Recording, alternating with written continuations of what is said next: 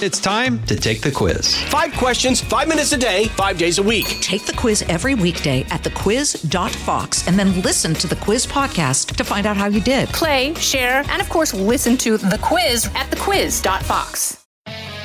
From the Fox News radio studios in New York City, giving you opinions and facts with a positive approach.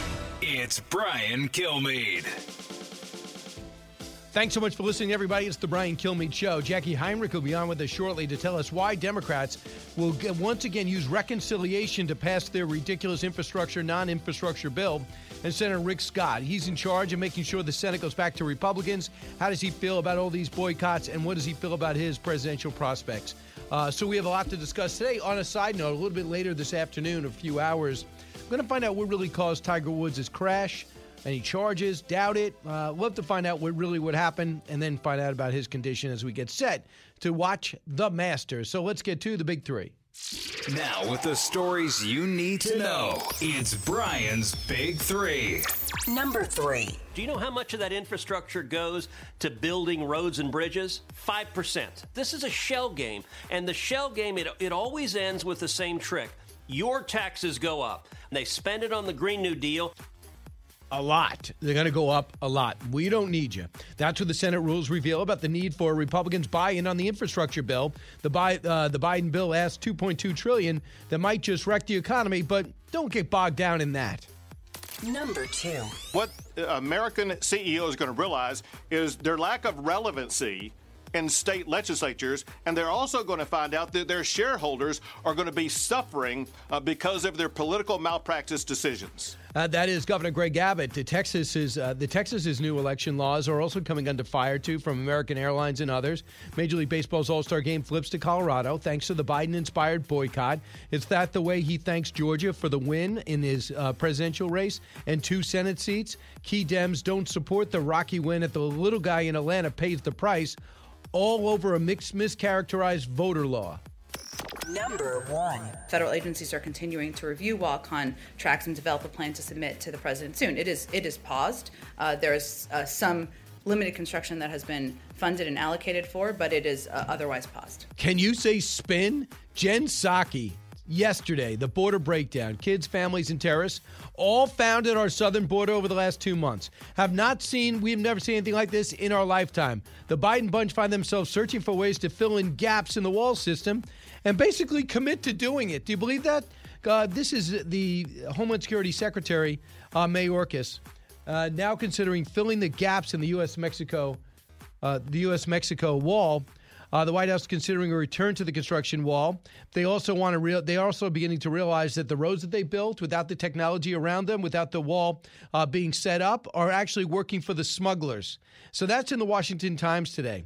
That is also is re- where we, I reported and found that during a virtual town hall last week, he was telling everybody on board that he is supporting ICE, not for defunding and disbanding ICE, and says that the sanctuary cities have to cooperate with ICE. If not, there will be hell to pay. Really? I find that hard to believe there'll be hell to pay.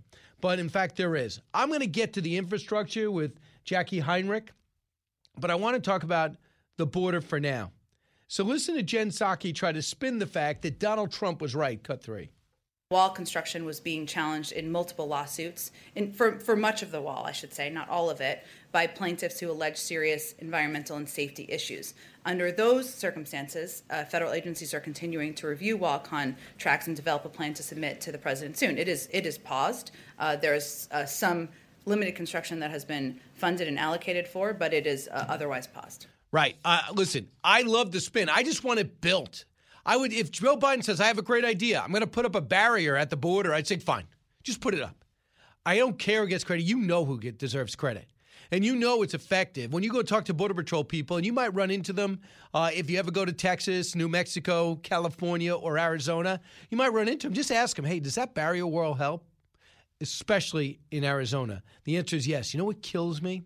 This thing would have been done two years ago had they not been nonstop lawsuits. These environmental issues are a joke. They're there just to delay and to hurt. Hurt an agenda which hurts our country.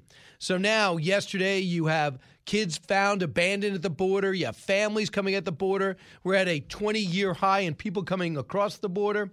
Chad Wolf weighed in and was asked about the wall. You built 460 miles of wall. We're, we're actually funded up to 650. Cut five.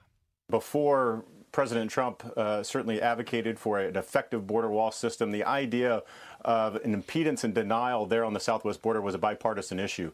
And it wasn't until uh, President Trump got behind it, really understood that border security is national security, and listened to the men and women along that border and wanted to deliver to them uh, what they needed to do their jobs. It's then at that point that we saw Democrats and others uh, be against this in a very partisan way.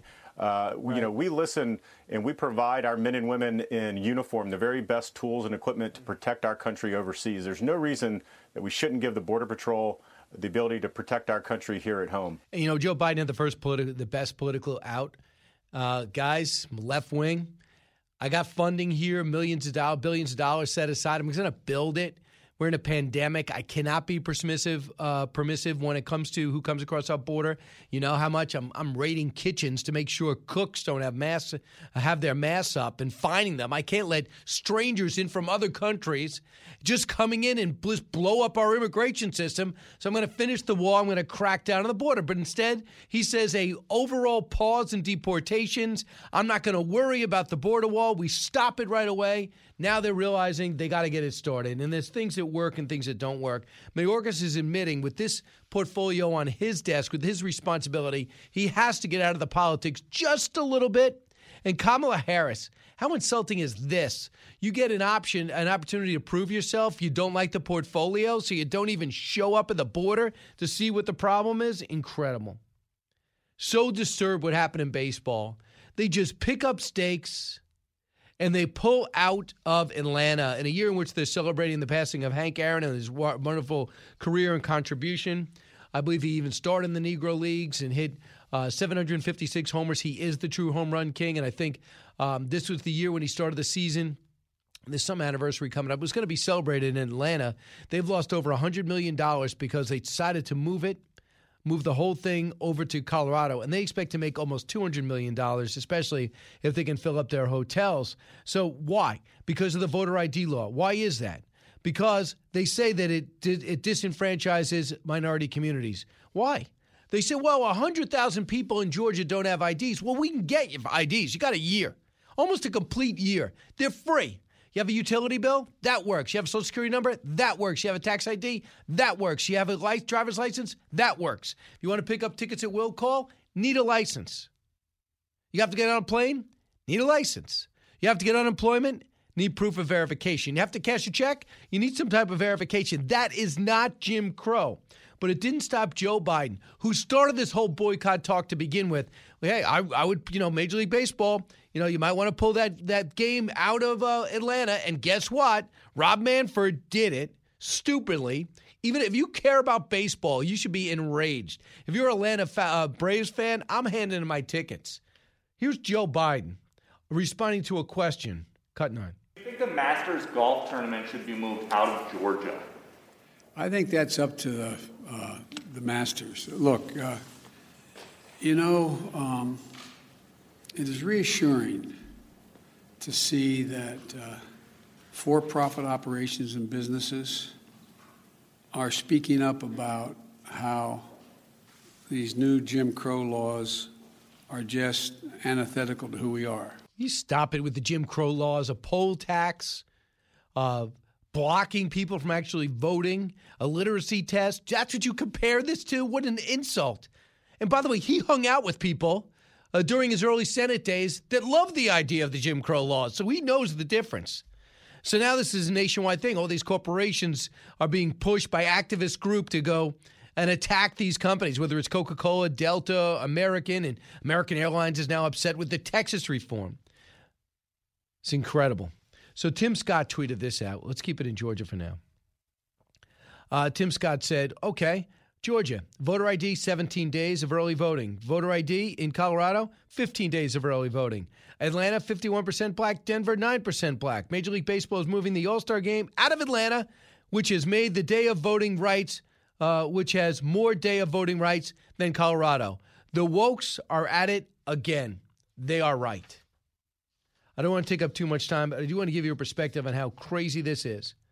Uh, because they are pushing for boycotts. I've never seen a president said, I really think you should pull the game out of Georgia. But you know who doesn't want it? Stacey Abrams, because she's responsible. She's the first one who said Jim Crow 2.0. You know who else doesn't want it? Senator Ossoff, because he doesn't want to see uh, uh, Georgia hurt. Good job, President Biden. The people of Georgia somehow delivered you the electoral votes of that state, and that's how you thank him? when we come back. Why the infrastructure bill can be passed on simple on a simple party line vote. Jackie Heinrich, Fox News congressional correspondent, pollster next. It's Brian Kilmeade. Hey folks, it's your man Keyshawn Johnson here to talk about Angie, formerly known as Angie's List, your go-to home services. Marketplace for getting all your jobs done well. Now you might be wondering, what exactly is Angie?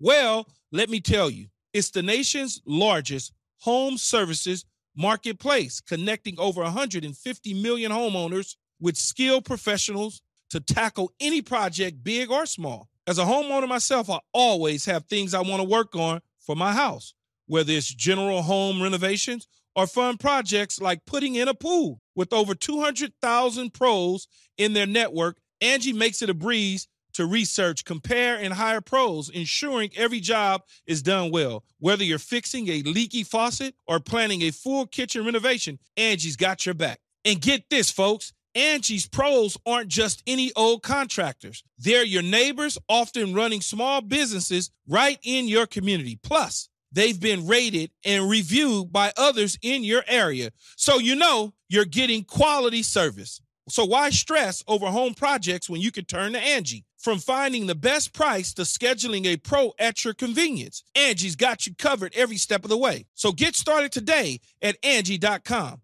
That's Angie.com or download the app today to get started on getting all your jobs done. That's Angie, your trusted ally in home services. As many of you know from your own life experiences, a life in so called blue collar work is something to be proud of.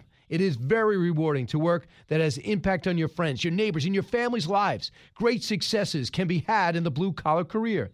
There's no degree requirement for achieving comfort, peace, and freedom. While schools cut shop classes and funnel students into colleges, there are plenty of options for hard workers who are ready to take advantage of open positions.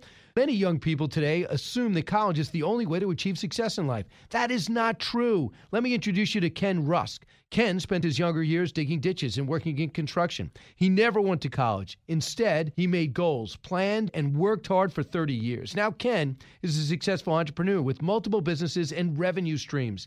In his national best selling book, Blue Collar Cash, Ken shares his insights from over 30 years of working in blue collar trades as an entrepreneur, mentor, and life coach. Now he's created a guide made specifically for you and your unique situation. This guide will give you or someone you love the tools you need to start designing the life of their dreams. You can achieve your dreams regardless of your educational background or your past. Go to kenrusk.com slash path to learn more. That's kenrusk.com slash path. Breaking news, unique opinions. Hear it all on the Brian Kilmeade Show.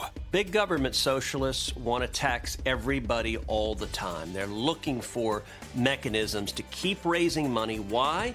Because they think they can spend your money better than you can. That they have all these big ideas. You look at Joe Biden's supposed infrastructure uh, bill, over $2 trillion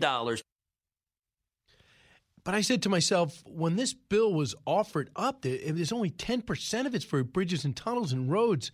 The rest of this stuff is, is weird. It's for senior elder care, it's for a free community college, uh, student loan forgiveness. There's no way that's going to pass. Well, it turns out they could do it on a simply party line vote, just like they did with the 1.9 trillion. Here to make sense of it all is Jackie Heinrich, Fox News uh, congressional correspondent. Jackie, I was stunned to find out that this parliamentarian, who uh, Elizabeth McDonald, she has all the power. She's supposedly nonpartisan. She has to look and see let me see, does this fall under the budget reconciliation? Which means it's if it's budget oriented, if it's money oriented, you could do it on a simple majority vote. How does this fall into that? And what a major win for Democrats, as she says, yes, it does. Yeah, you know, this is a, really big deal for the Democrats because as long as Schumer keeps the Democratic senators united, this move by the parliamentarian eases pressure to get rid of the filibuster because Democrats can advance multiple reconciliation packages this year. And in doing that, they can pass new legislation, potentially advancing Biden's $2.25 trillion infrastructure deal, also tax reform uh, in two separate packages, also raising the federal debt by the end of the year.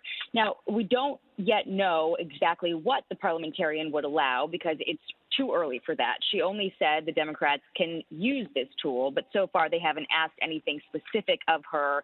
Uh, we haven't seen the bill itself yet.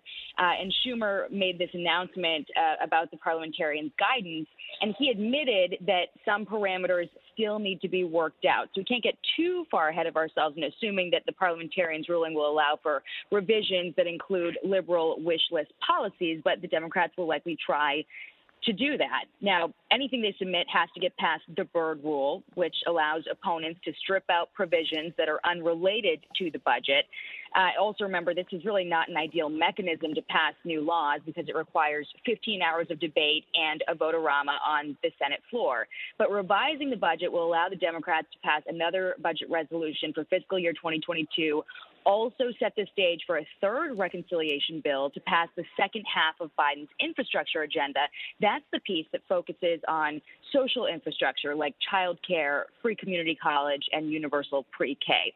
Now, the really interesting thing about this is it creates a dynamic where Democrats are having to negotiate among themselves it's really common to see lawmakers horse trading and trying to get legislation passed. Typically, though, this conversation happens between two parties. Now it's just the Democrats working with each other to reach consensus on something they could all vote for because they've got to maintain uh, their majority vote. And they're not as united as Schumer would like them to be. Remember, with the COVID deal, uh, Senator Joe Manchin really threw a wrench into things during the vote-a-rama. He held up the process for five plus hours as he considered amendments limiting unemployment benefits. And now, this time again, Manchin is holding the line against big shakeups. He said earlier this week the infrastructure bill will not pass uh, as it's laid out right now. He opposes a corporate tax increase to 28%. He also said there are six to seven Democratic senators who agree with him. They're really not eager to identify themselves. I have a list of eight names that includes the seven people he's talking about, but none of their offices will come out and admit that they share Manchin's concerns, and Manchin's all too happy to be the face of the resistance. But all this begs the question will the White House and Schumer do a better job of counting the votes this time before they roll out their plan? Because they really didn't do that with the COVID deal.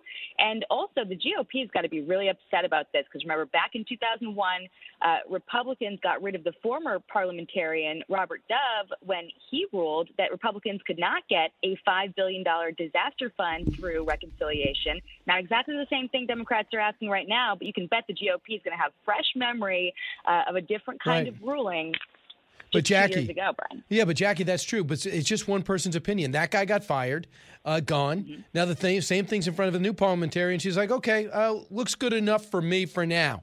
Now this is the same woman that threw out the minimum wage, right? Because that mm-hmm. shouldn't have been part of the 1.9 trillion. Also threw out the bridge in for New Yorkers into Canada, and I think throughout the uh, the road operation, I think it might have been a tunnel in San Francisco, because she said that doesn't belong there. But for the most part, the 1.9 trillion uh, passed. But they say that this will be allowed. You'll open that up and stick this in, and then there's no more allowed until uh, the next fiscal year would be September 30th. So this is pretty titanic. It, it just basically says Republicans, if you want your voice heard at all, uh, try to speak up now and see if we'll put something in there just to get you on board for optics only. Well, yeah, and it, some critics will also say this gives Republicans an opportunity, uh, if they want to view it that way, to craft the bill because it's going to get through whether they support it or not. So if they can, you know, put in some provisions that bring things to a, a place where they agree with it a little bit more, then you know this will sort of force their hand. Whereas if they didn't have this ruling from the parliamentarian to essentially get around the filibuster, they could just obstruct and really not participate. So it depends on, of course, what the Democrats try doing. Uh, we know that the first half of that infrastructure package, the piece that deals with actual infrastructure, roads and bridges and ports and you know all, all those improvements, um, which would include you know spending that they can use in their districts for projects that matter to their constituents they're more likely to get involved with that piece. But the second half of that infrastructure package is where you're going to see uh, things break up a bit, especially when we, are talking about social infrastructure, as uh, the Democrats like to call it. Uh, Did you know that every major diaper company either financially or vocally supports abortion? If that appalls you and you're looking to support a baby brand that aligns with your pro life, pro family views, then Every Life is your solution. Every Life firmly believes that regardless of where someone is from, what they look like, or whether they were planned or unplanned. Every baby is a miracle from God, worthy of love, protection, and celebration. Every Life offers high performing, supremely soft, premium diapers and wipes delivered right to your doorstep. Their diapers are crafted without fragrances, dyes, lotions, latex, parabens, or phthalates. And you can feel good knowing that every purchase with Every Life contributes to changing lives through their support of pro life organizations and pregnancy resource centers. Every Life is not just changing diapers, they're changing lives. Visit everylife.com to learn more. That's everylife.com. And don't forget to use promo code Duffy10 for an exclusive 10% discount on your first order today. Relating to community college, childcare, universal pre-K, child right. tax credit, etc. Jackie, I'm up against a break, but just real quick, do you think she felt the pressure after getting some pressure last time? Is that why she's ruled that way? It's hard to say. You know, what the what the last parliamentarian was asked to do is actually different than what she's been asked to do. So it's not really apples to apples here, but it has the optics that would suggest, um, you know, she made the Democrats pretty happy. Wow, I can imagine. Uh, Jackie Heinrich, thanks so much. Put it in layman's terms. Appreciate it. Thank you.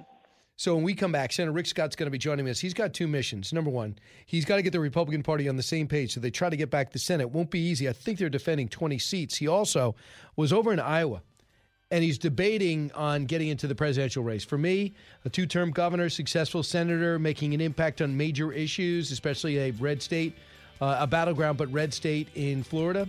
I think he's got to be thinking about it, especially with his rich business background. And the other businessman did have a lot of success. Uh, back with Senator Rick Scott in just a moment. You're listening to the Brian Kilmeade Show. Go to briankilmeade.com or order any of my books. I personalize, sign, and send. Fox Nation presents podcasts Women of the Bible Speak. I'm Shannon Bream, host of Fox News at Night and author of the new book, Women of the Bible Speak The Wisdom of 16 Women and Their Lessons for Today. Subscribe now on Apple Podcasts, Spotify, FoxNewsPodcast.com, or wherever you download your podcasts. The fastest three hours in radio. You're with Brian Kilmeade. Is the White House concerned that Major League Baseball is moving their All Star game to Colorado, where voting regulations are very similar to Georgia? Well, Colorado uh, allows you to register on election day. Uh, Colorado has voting by mail, where they send to 100% of people in the state uh, who are eligible uh, application to vote by mail. I think it's important to remember the context here. Uh, the Georgia legislation is built on a lie. It's up to Major League Baseball to determine where they're holding their All Star game. What is she even talking about? Jen Psaki yesterday co- contrasting Georgia and Colorado. What is on a lie? 17 days early voting? No more uh, signature verification needed? Just have to show ID when wanted? When you want to vote on Saturday and Sunday, you now can? Now you have locations in more places. You have drop boxes for the first time. It is tightening up the pandemic year since then. That is it. And for Joe Biden to talk about Jim Crow and recommend the moving of this All Star game, he has cost Georgians millions. Millions. Senator Rick Scott joins us now, Senator Homeland Security. Uh, he's on the Senate Homeland Security Committee and Armed Services Committees. He's also running things in the GOP. He's trying to get the, the Senate back. Uh, Senator Scott, really, the Georgia the Georgia rules, the Georgia laws built on a lie?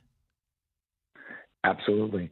You know what's interesting is Senator Warnock, who just got elected, says he represents hardworking Georgians. No, he doesn't. He told people, don't spend your money in Georgia, spend your money someplace else.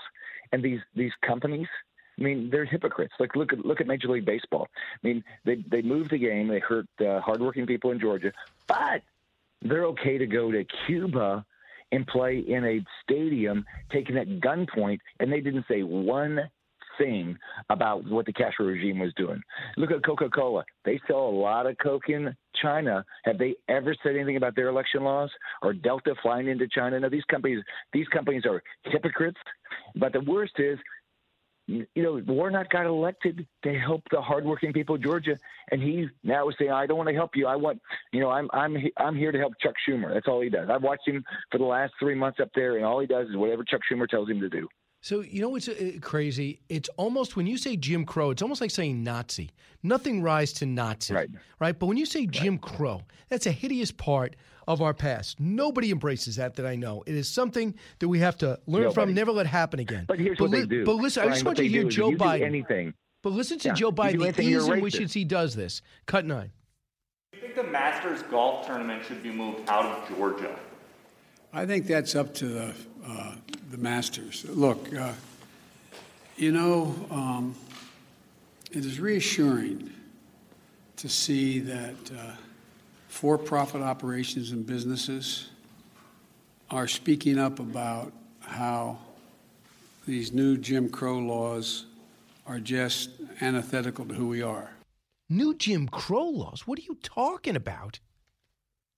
Here's, by the way, here's the same guy that will not say anything about China ho- hosting the Olympics. He won't do anything about saying, "Oh, those ought to be moved."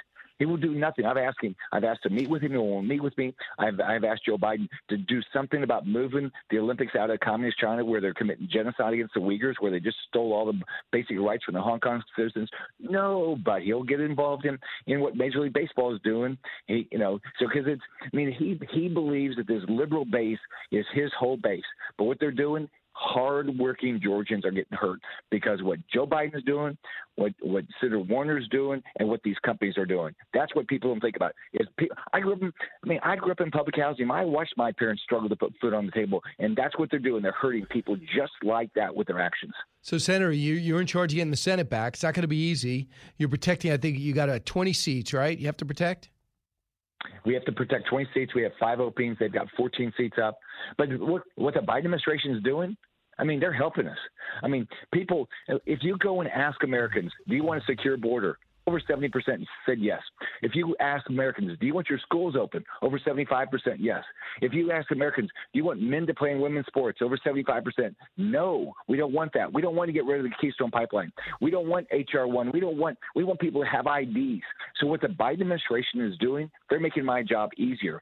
And they, what these we Democrats are doing that are running, the votes they're taking make no sense.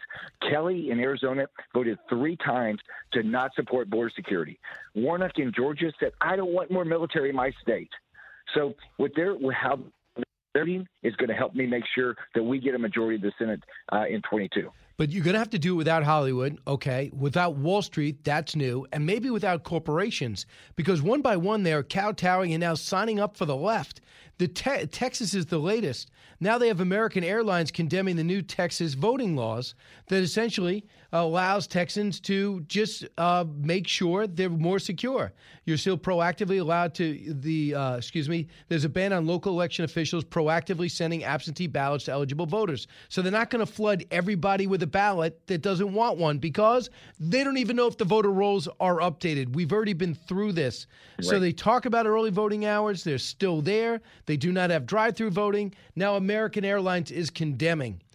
Where is this heading? Where are they going to go? There's 34 states who have worked on tightening up the election laws with the pandemic in a rearview mirror. How do you how do you game plan around this? Oh, we- Brian, here's what I'm doing. Think about it. I mean, first off, corporations don't elect us. All right, you know who elects us? People. So what I'm doing at the National Republican Senatorial Committee as the chair, I'm putting out polling information to show not just Republicans in the Senate, but all Republicans that guess what? The public's on our side. They want voter ID. They want they want 100% partic- participation and zero fraud. They don't want a little bit of fraud. Americans want no fraud. If you if you do a poll, because we, put it out, do you want more you know tighter election laws? they do. They don't want they don't want same day registration. They don't want um, unmonitored ballot boxes. They want your signature to match. So guess what? The corporations can do what they want. The liberal left can do what they want. But you know who's going to elect us? Is normal Americans that have common sense. And that's what I'm I'm putting out polls to show people the Biden agenda is unpopular. The Biden the Biden election reform, right, which is basically election fraud. I mean, think about this, but they want they want they want your tax dollars to go to give to candidates so they can run attack ads. Americans don't want that. They don't want your tax dollars spent that way. So my, my job is is to get the information out. Our, we already have ads up in Georgia, Arizona, Nevada, and in um, New Hampshire, explaining to the Democrats in those states what they're pushing on election reform is not close to what the citizens of those states want. That's how we're going to have a big win in November of 22. So right now, uh, the 1.9 trillion money we don't have, but people are saying 1,400 bucks. That sounds good. I think 70 percent of the country was for it. Now the Joe Biden puts out this ridiculous infrastructure plan, and it's uh, it's going to be 2.2 trillion, and he's coming back with another that only has 10 percent, and that's being generous about roads and bridges and traditional infrastructure. But Elizabeth MacDonough, the parliamentarian, said that looking at this plan you need just recon- reconciliation, which means just over 50 votes. That's all you need to pass it. They do not need a Republican vote. Senator, are you helpless to stop this? No. Here's how we win. First off, the Democrats are out there living. In, they're living in fantasy land. They're not where Americans are.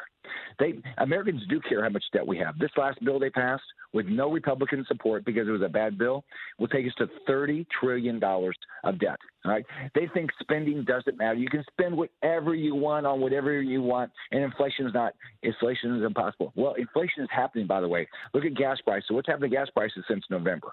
They're up what, seventy cents a gallon? Right. Across the country. Food prices are up.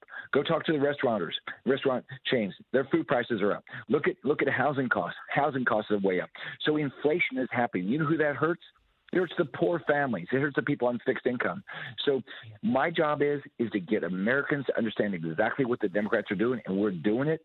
And that's why I believe I believe we if we all understand what's in these bills, they'll never happen.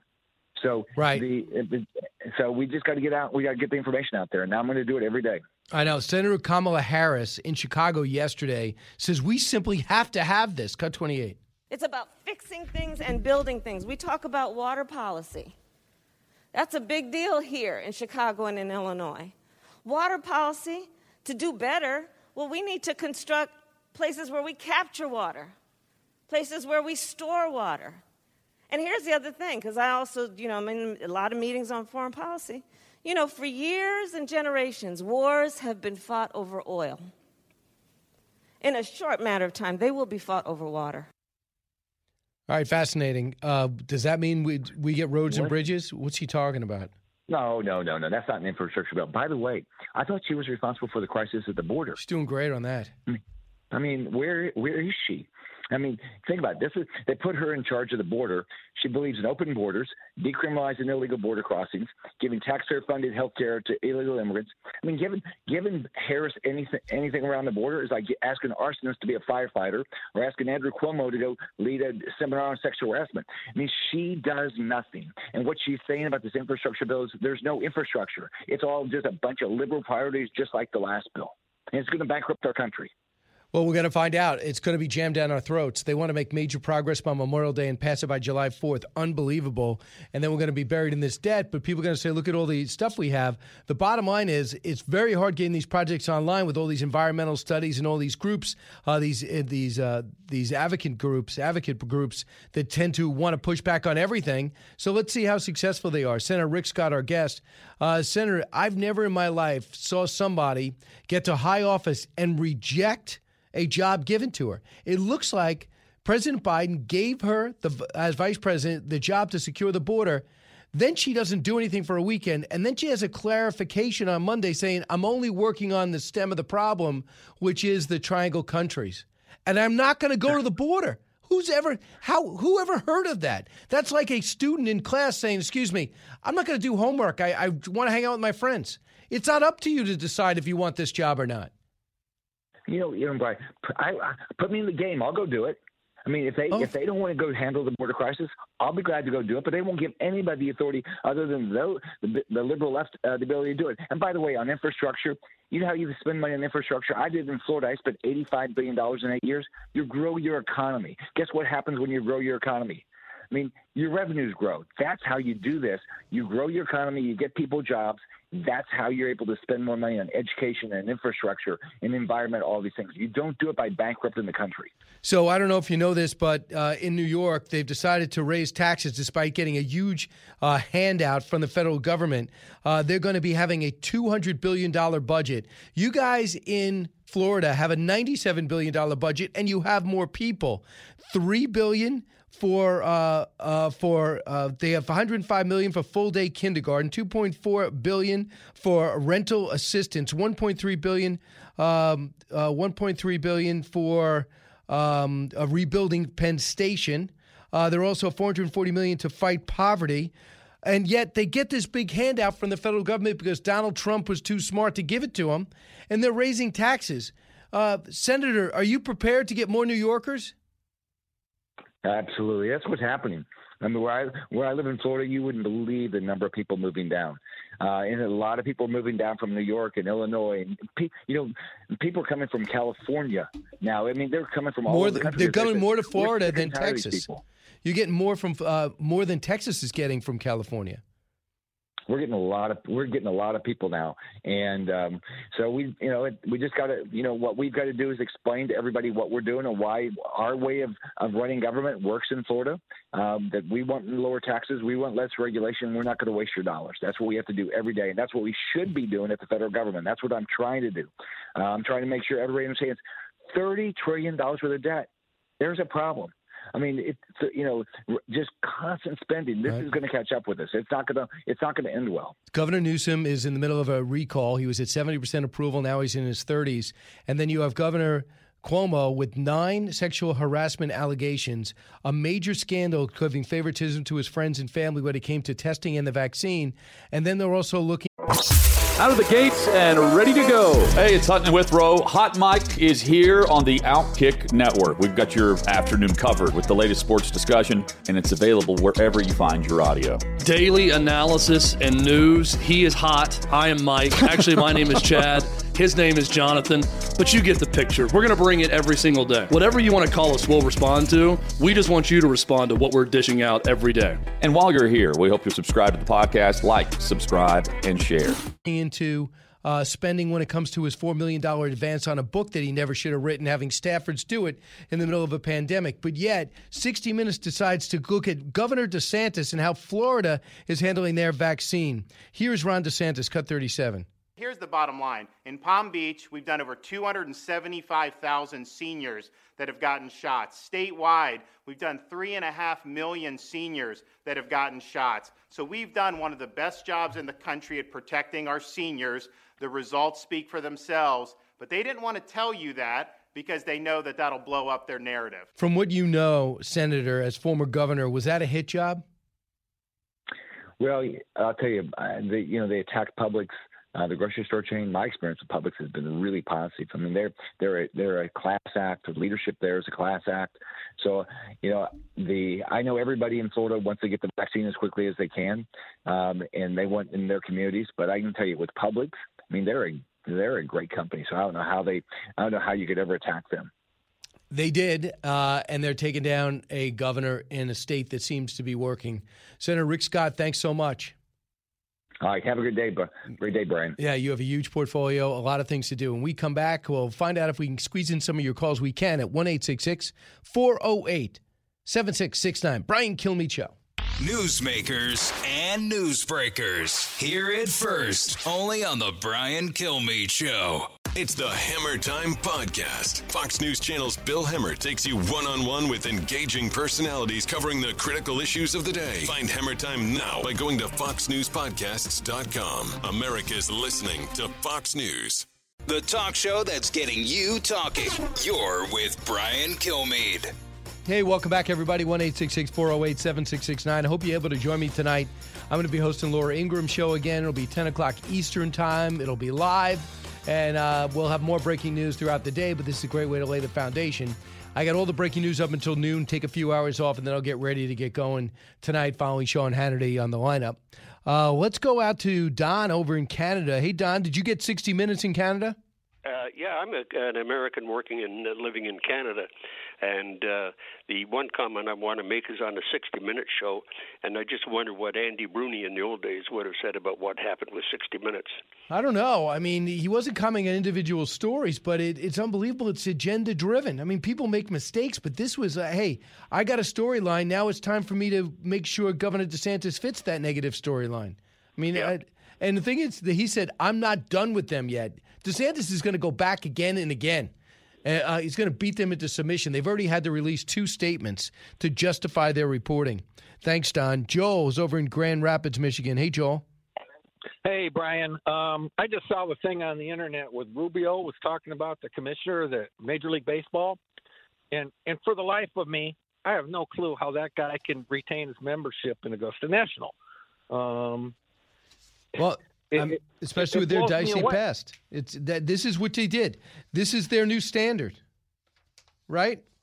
it, it's it's sad. And the other thing I want to point out is I went to Michigan State. I was two dorms away from Magic Johnson, and yet I never hear the question to him or Kareem or any of these other black athletes or whoever, why can't black people vote? I don't get it. They have it, it the question is never framed right. They're never pushed on it. They just spew the same talking points, but they're never pressed. Why? Uh, Why can't they vote? And There's no reason. And by the way, what an insult it is. Imagine if they tell you everybody in your town, everybody in your family doesn't have ID and you need special provisions to vote. Don't ask me for ID. No, what do you mean you don't have ID? You don't have a utility bill? You don't have a social security number? You don't have a tax ID number? You don't have a non driver's license? How do you get in a building in a major city? How do you get tickets from a will call? How do you rent a car? How do you cash a check? You can't live this in this world without ID. By the way, among the people that are upset that baseball made this move and moved out of Atlanta, former Commissioner Fay Vincent.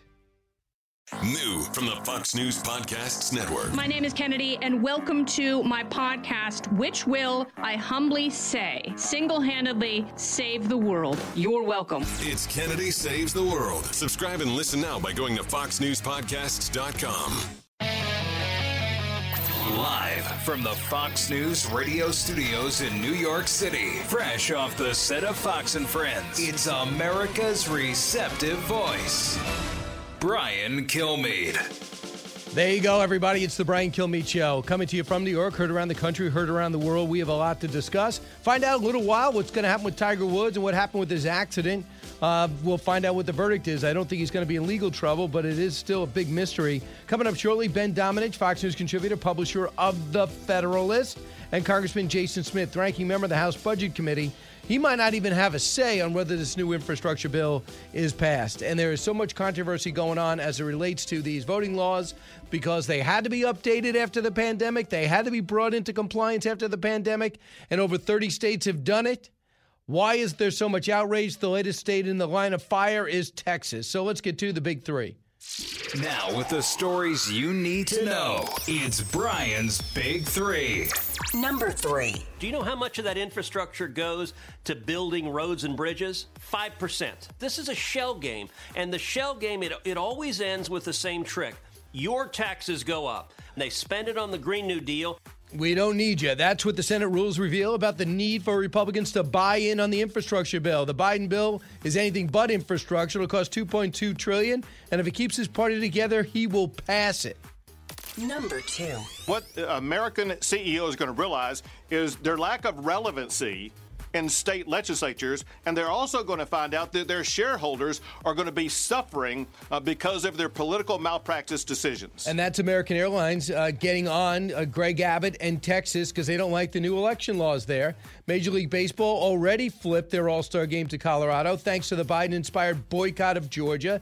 Is that any way to thank a state that delivered you the electoral victory you got in two Senate races? Key Dems don't support the Rocky win as the little guy in Atlanta pays the price for all the mi- mischaracterization this voter law brought. Number one. Federal agencies are continuing to review wall tracks and develop a plan to submit to the president soon. It is it is paused. Uh, there is uh, some limited construction that has been funded and allocated for, but it is uh, otherwise paused. Really? The border breakdown. Kids, families, and terrorists all founded our southern border at a rate we never saw in our lifetime. The Biden bunch finding themselves searching for ways to fill the gaps in the fence they derided and to rebuild the roads and tech that they said was unnecessary. Uh, joining me now is uh, Ben Domenech, Fox News contributor. He's got a great podcast out, the Ben Domenech podcast, so you got to download it. But meantime, Ben, I'm just outraged about the irresponsibility of this president calling these rules in Georgia Jim Crow, which is a total mischaracterization, and then spurring this boycott talk like he's some type of activist. That's not the guy uh, he portrayed himself to be, is it, Ben? You know, uh, Brian, the uh, unity message that Joe Biden arrived with Gone. in Washington was always something that uh, you know is was uh, you know spurring a lot of skepticism on Capitol Hill among Republicans, and it's completely been swept away in the early months of this administration. And it's not just because they aren't interested in talking to Republicans about infrastructure or trying to find some way to be bipartisan on any major piece of legislation. It's because he's engaged in this type of running commentary that slags entire states of the United States of America and basically treats them like foreign nations uh, who ought to be economically boycotted uh, based on uh, some very reasonable decisions. Frankly, you know, in many ways, I would say too moderate decisions when it came to trying to stabilize uh, their electoral uh, uh, process going forward.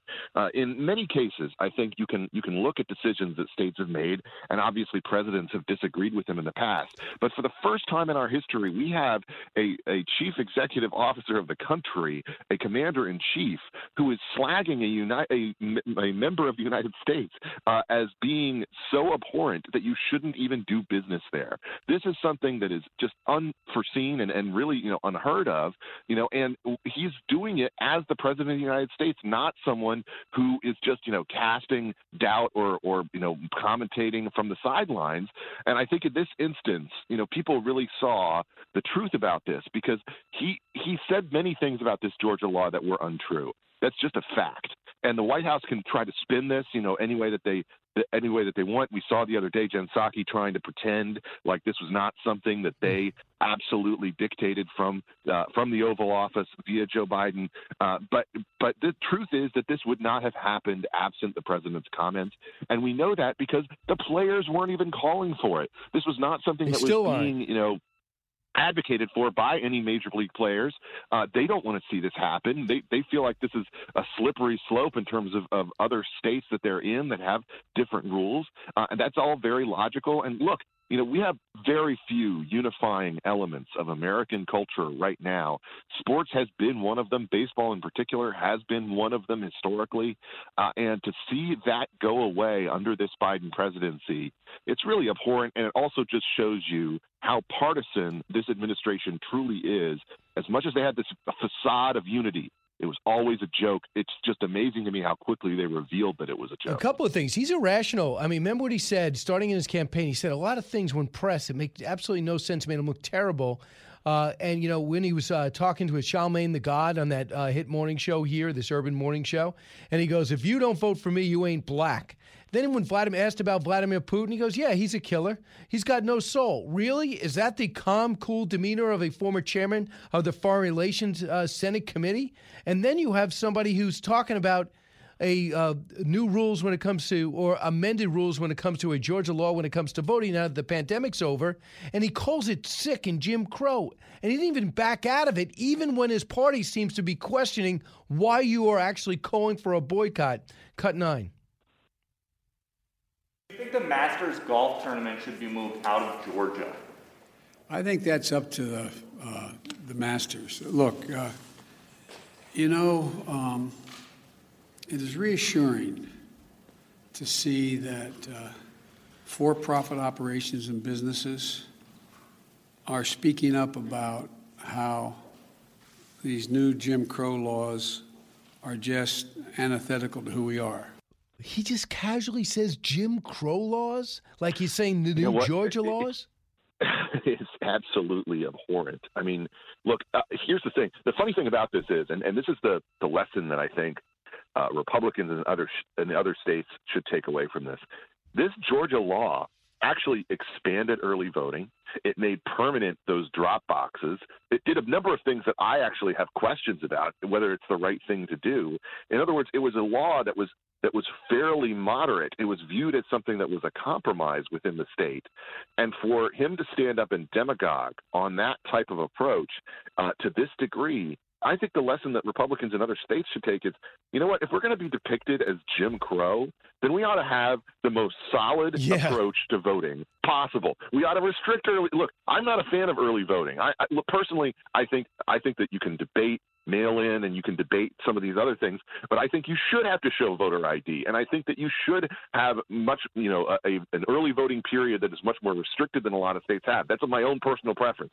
But in terms of, of talking about these policies going forward if you are going to be called jim crow for something that is a compromised measure in a state that democrats won and will probably do very well again in the future under these laws then the, the fact is that you ought to have the the toughest, the most you know uh, you know unobjectionable, the most clear uh, pathway when it comes to all of your different electoral processes, so that everyone can have confidence in them.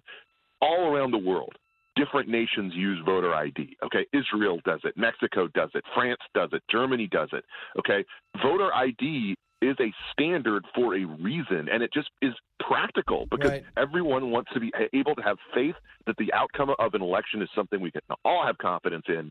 It is not Jim Crow to do that. It is just a it's a historical fallacy, and it is the kind of, of irresponsible speech that, unfortunately, uh, Joe Biden has been known for throughout his career. He just he takes everything to eleven he has this veneer for whatever reason among some people of being uh, a, a nice and classy guy. Personally, I think that he uh, is not really that. I think that he, you know, is is occasionally someone who can show a lot of empathy, and that's fine. But lots of politicians can show empathy. Bill Clinton can show empathy. It doesn't mean that they're actually a nice person, uh, and it doesn't mean that they're being honest when they engage in this kind of behavior. No, it isn't. I watched your last night special report. That's why I really wanted to have you on today. And keep in mind, people listening out there, whether you're a Democrat or Republican, seventy-two percent of the public want voter ID, want to know who you are. And what Georgia did is said, we're going to forget about signature verification. It was controversial on. Forget it.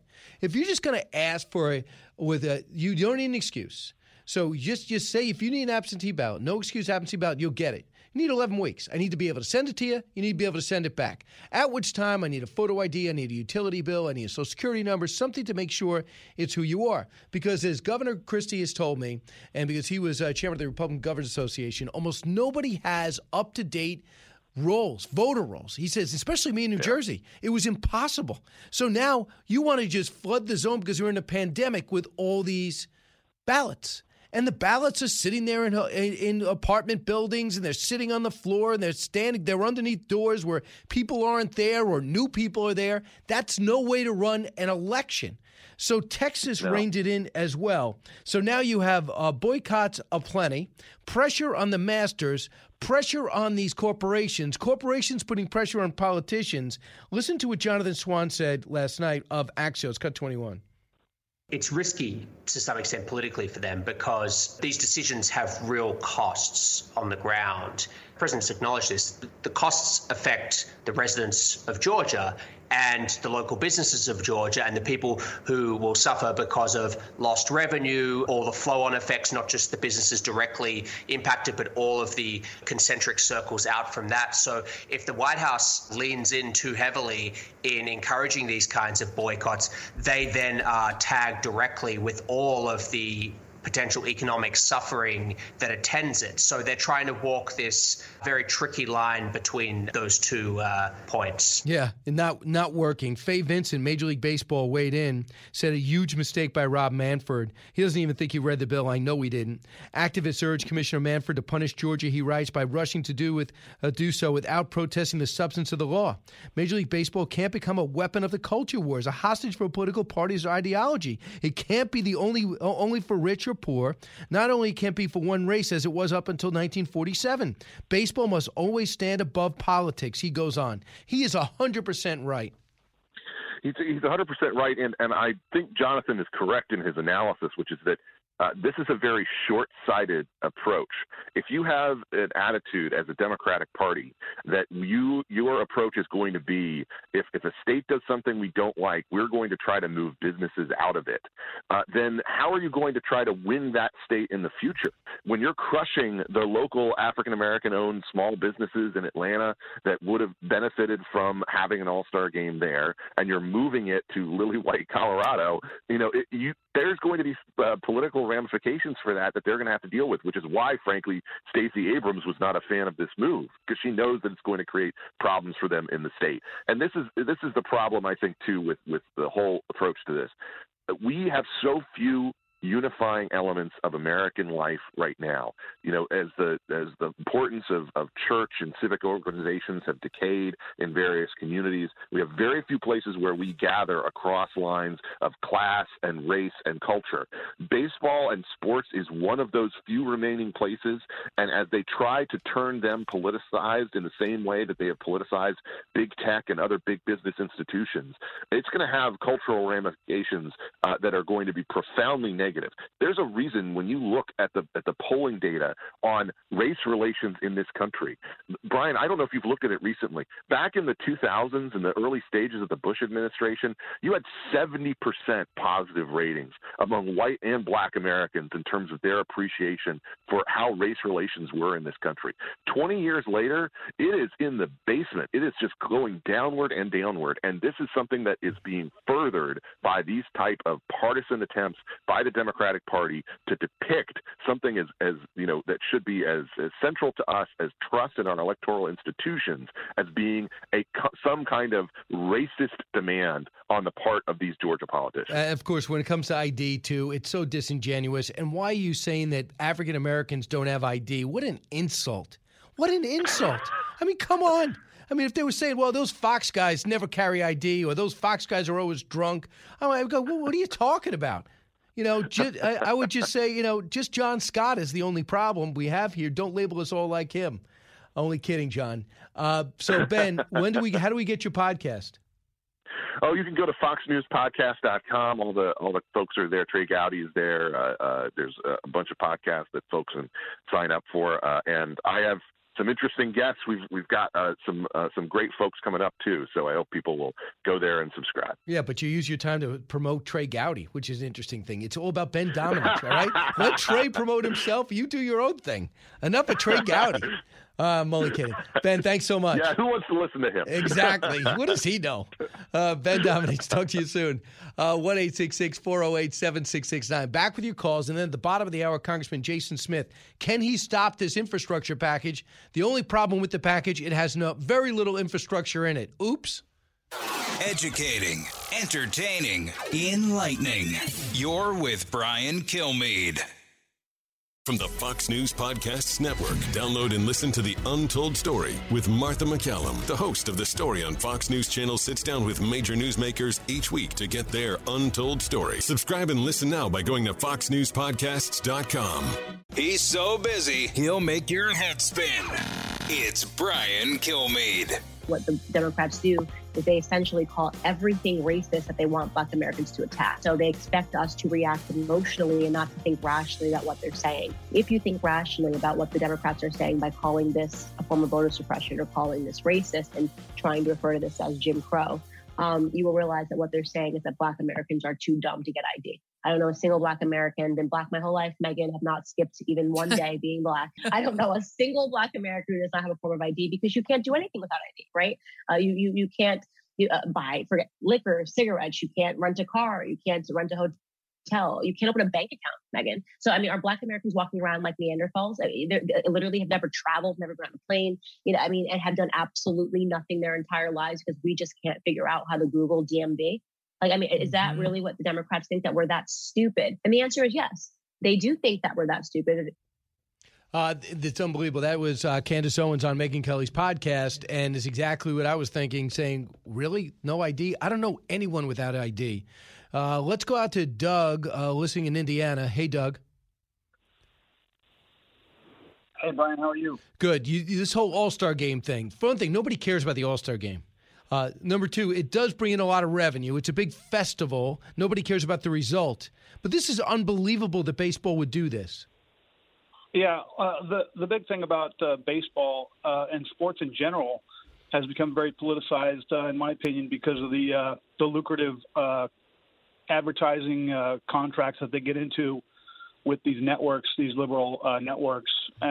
With those with those contracts and those agreements uh, come all sorts of uh, you know social justice, um, you know uh, programs and whatnot. So I think that that's that's kind of what's infecting uh, American sports. You know, to get into NBC, ABC, ESPN.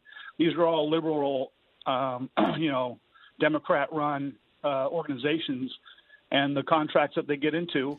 Uh, Maybe they spill over Doug, you everything know, that they do. Uh, maybe in the NBA, but not the NFL. Was always considered conservative, and now they've gone uh, total woke. And I would love to know the details, Doug. How about you about this NBA deal they just recut with China? What did they give up in order to get that deal done and the billions back in their pockets? They'll speak up about things they don't like in Minneapolis, and why shouldn't they? But not say a word about things that happen in Hong Kong, Beijing, or a coronavirus that poisoned the world. When we come back, we change gears a little bit. Jason Smith on stopping the infrastructure package, and then your calls. Jason in the House, the Jason Chaffetz podcast. Dive deeper than the headlines and the party lines as I take on American life, politics, and entertainment. Subscribe now on FoxNewsPodcast.com or wherever you download podcasts. Information you want, truth you demand. This is the Brian Kilmeade Show. As the bill exists today, it needs to be changed, Hoppy. Bottom line is that's what legislation is all about. This bill will not be in the same form you've seen it introduced or see people talking about it. And if I don't vote to get on it, it's not going anywhere. So we're going to have some leverage here, and it's, not, it's more than just me, Hoppy. There's six or seven other Democrats that feel very strongly about this. We have to be competitive, and we're not going to throw caution to the wind. So, look, uh, the parliamentarian has come out with a ruling that you can really pass this infrastructure bill, this Titanic infrastructure bill that has so much things that have nothing to do with bridges, tunnels, and, and, and roads uh, on a simple majority vote, on a simple party line vote. Unbelievable. But that was Joe Manchin saying the one thing I do not like is taking the corporate tax rate up to 28 from 21 because we go above China, we go above Europe, we go uh, uh, to Syria range. Do we really need to do that? But he's still negotiating with his own party, and he says there are others who feel the same way. Uh, joining us now is Congressman Jason Smith, Republican out of Missouri, ranking member of the House Budget Committee. Congressman, when this parliamentarian came up with that ruling, not many people were talking about it, were caught up in what's going on with the baseball All Star game. But describe the significance of this.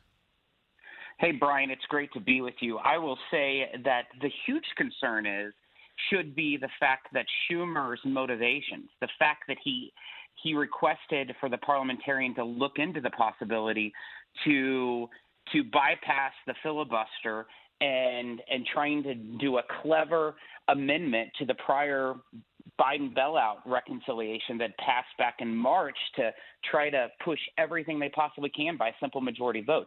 That is what's extremely alarming. This has never happened in the history of the United States. So, yeah. never happened. So you guys tried to, you asked, and you weren't there, I don't think, in 2001, but they asked, Republicans asked, they had the majority, hey, can you do this and pass this on reconciliation? And the parliamentarian at the time said no. Now, uh, this woman comes out, Elizabeth MacDonough, and says, yeah, I think you can. Now, essentially, tell me if I'm wrong here in, in simple terms. The envelope is what is full of $1.9 trillion. Schumer says, can you open that envelope again? And can I put two trillion in it and then seal it again without getting Republicans' permission? And Elizabeth MacDonough said yes. Is that correct? It, it, the people are still looking at exactly what the parliamentarians' rulings meaning, but by the way that it appears on the surface is is that she's granting authority that they can go back and amend the Biden bailout bill, which was 1.9 trillion dollars of spending, to include this infrastructure. Well, they're calling it infrastructure, but actually less than six percent goes to roads and bridges. The rest is, you know, social engineering, I would say. But um, they're trying to add another 2.3 trillion dollars worth of spending on this. It, it it it is pretty scary. It's bribery. Here's what Ted Cruz said last night. See if you're on board on this. Cut 30. Do you know how much of that infrastructure goes to building roads and bridges? 5%. 95% of his infrastructure bill is spending money on things other than roads and bridges. This is a shell game. And the shell game, it, it always ends with the same trick. Your taxes go up on your wages, on your small business, on your employer, and the big government socialists take the money and they spend it on the big new Green New Deal. They spend it on their own their own special interest projects. So the Chamber of Commerce and the Business Roundtable have basically rejected the plan. They say the tax hikes that Biden's proposing pay uh, to to pay for it would crush American competitiveness because with the spending, he's using that as an opportunity to raise taxes on the upper uh, on the upper bracket from 37 to 39 point something percent, and then's going to take the corporate tax rate and drop it down and um, jack it up to 28 percent.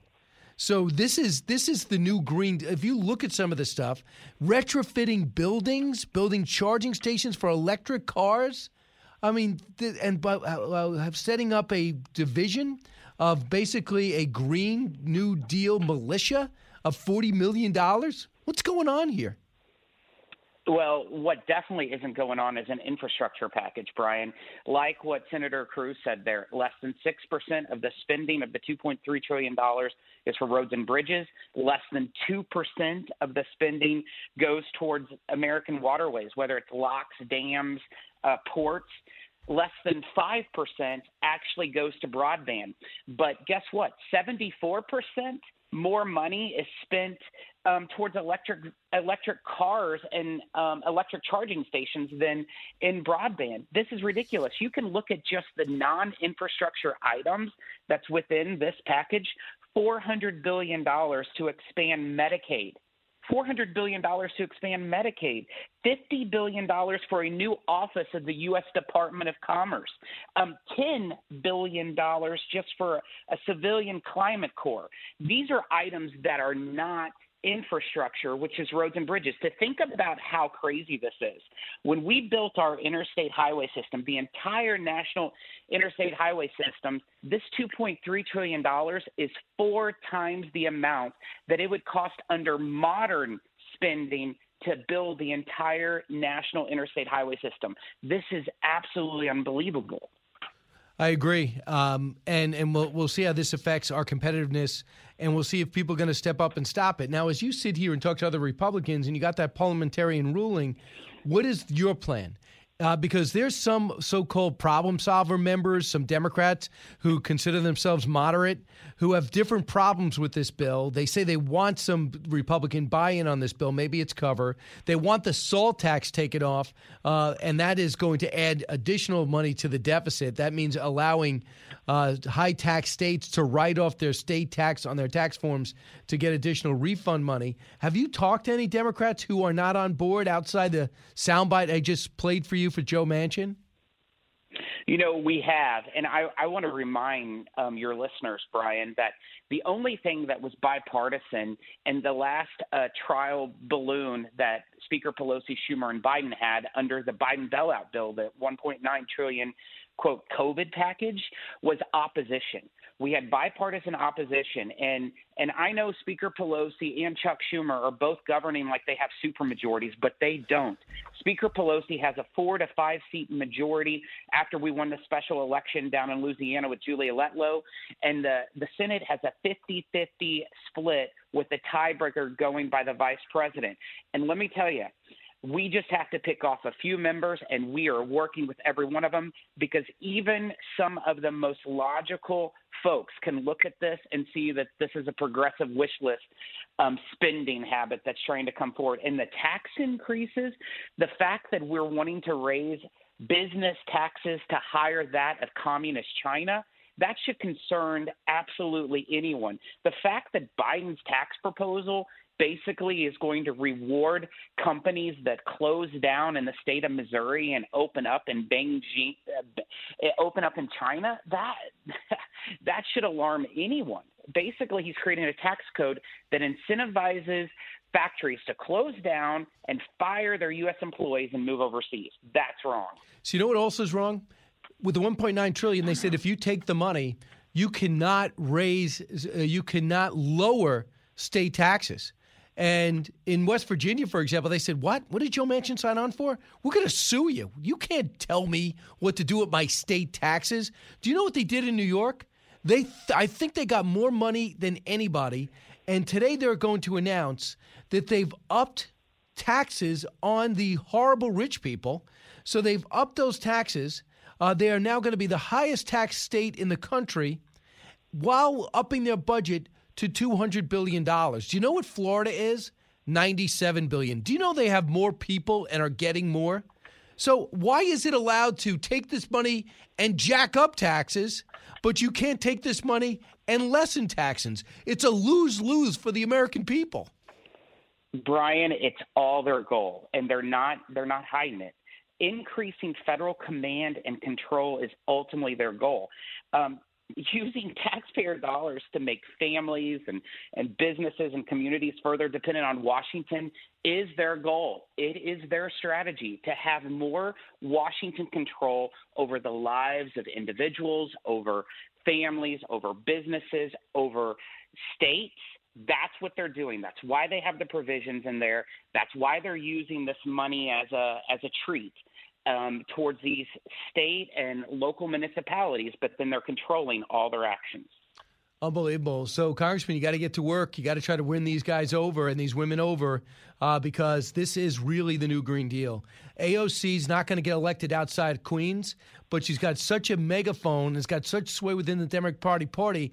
Her policies and Bernie Sanders' policies are front and center in the White House. They couldn't get elected, so they used Joe Biden to get elected, and now they got the power. It's unbelievable. They told us this would never happen. Well, they definitely. Um, it's not. It's not the moderate uh, Democrat Party that that was of our grandparents and our parents. This is this is the socialist Democrat Party that is controlling the White House, that is making all the decisions, that is basically trying to transform the country how we've always known it. And it, we're we're seriously under attack, and we got to use every tool in the toolbox to try to stop them, to push back, and and and and we're we're we're going to have to all work together. I'll be the first one to tell you I'm not being asked to teach an economics course, but I do think Amer- the American people need a course in in free market capitalism, the freedom to compete, not free to win, not guaranteed outcomes, guaranteed opportunities. It seems like we want to rig the game and we want to punish those who played the game and were successful, who oftentimes are the most generous and appreciative. Now we want to punish them and vilify them. And it seems as though everything is just upside down right now, and I don't know how to flip it back. You know, everything is backwards, and, and we just have to keep standing forward. But this spending, Brian, is just it, it, it's it's hard to imagine since the Democrats took control in 2018 of the House of Representatives, they've added almost $9 trillion to the deficit. Almost $9 trillion since 2018. To tell you how bad this is, in all 72 years that Republicans have ever controlled Congress. We've only controlled Congress for 72 years. And all those 72 years combined, we have never added $9 trillion to the debt. I know Republicans have spending problems. There's no, no question. But in 72 years that we have controlled Congress, we have not added $9 trillion to debt, which the Democrats controlling the Speaker of the House since 2018 has added 9 trillion. It's crazy. It is. And guess what? When the budget comes up, by the way, he has not had a State of the Union address or a Hi, everybody, I'm president address, and he has not submitted a budget. When that budget comes in, guess what's going to happen to defense? He's going to say, hey, listen, we're going to have to cut back. And what kind of message is that going to be to China, Iran, and Russia? America is vulnerable socially and now defensively. Uh, defensively. Uh, Congressman, Brian, yeah, go ahead. Yeah, he has never, he has not even offered when he's going to submit a budget. Do you know, as of March 16th, Brian, President Biden has now become the latest president to ever submit a budget to Congress, and yet he still hasn't hasn't submitted it in the history of this nation. He was supposed to submit it by February 1st. The latest any president has ever submitted was March 16th. Now you're looking at we're April. And he still has not even set a timeline when to submitting it. But he's already passed over two trillion dollars worth of spending, and now he's proposed another 2.3. Yeah. It is so crazy. The money we don't have. It's great spending other people's money that we don't have. So we're spending it on a credit card. And meanwhile, when you only work two hours a day, it's hard to get a budget. Um, when we come back, um, we'll take your calls. But thank you so much, Congressman Jason Smith. Appreciate it. Okay. So he didn't say goodbye, but we did have a great segment. Uh, Congressman, and you see how wound up he got the more he talked about it? You know what? He's ranking member of the House Budget Committee. He cares. That's all. He cares. He wants to get into debate. Instead, it's done being done without him. And he's in office to make a difference, and he's not allowed to do it. Can you imagine that frustration? Back with your calls. This is the Brian Kilmeade Show. Coming to you on a need to know basis because, man, do you need to know. You're with Brian Kilmeade. From the Fox News Podcasts Network.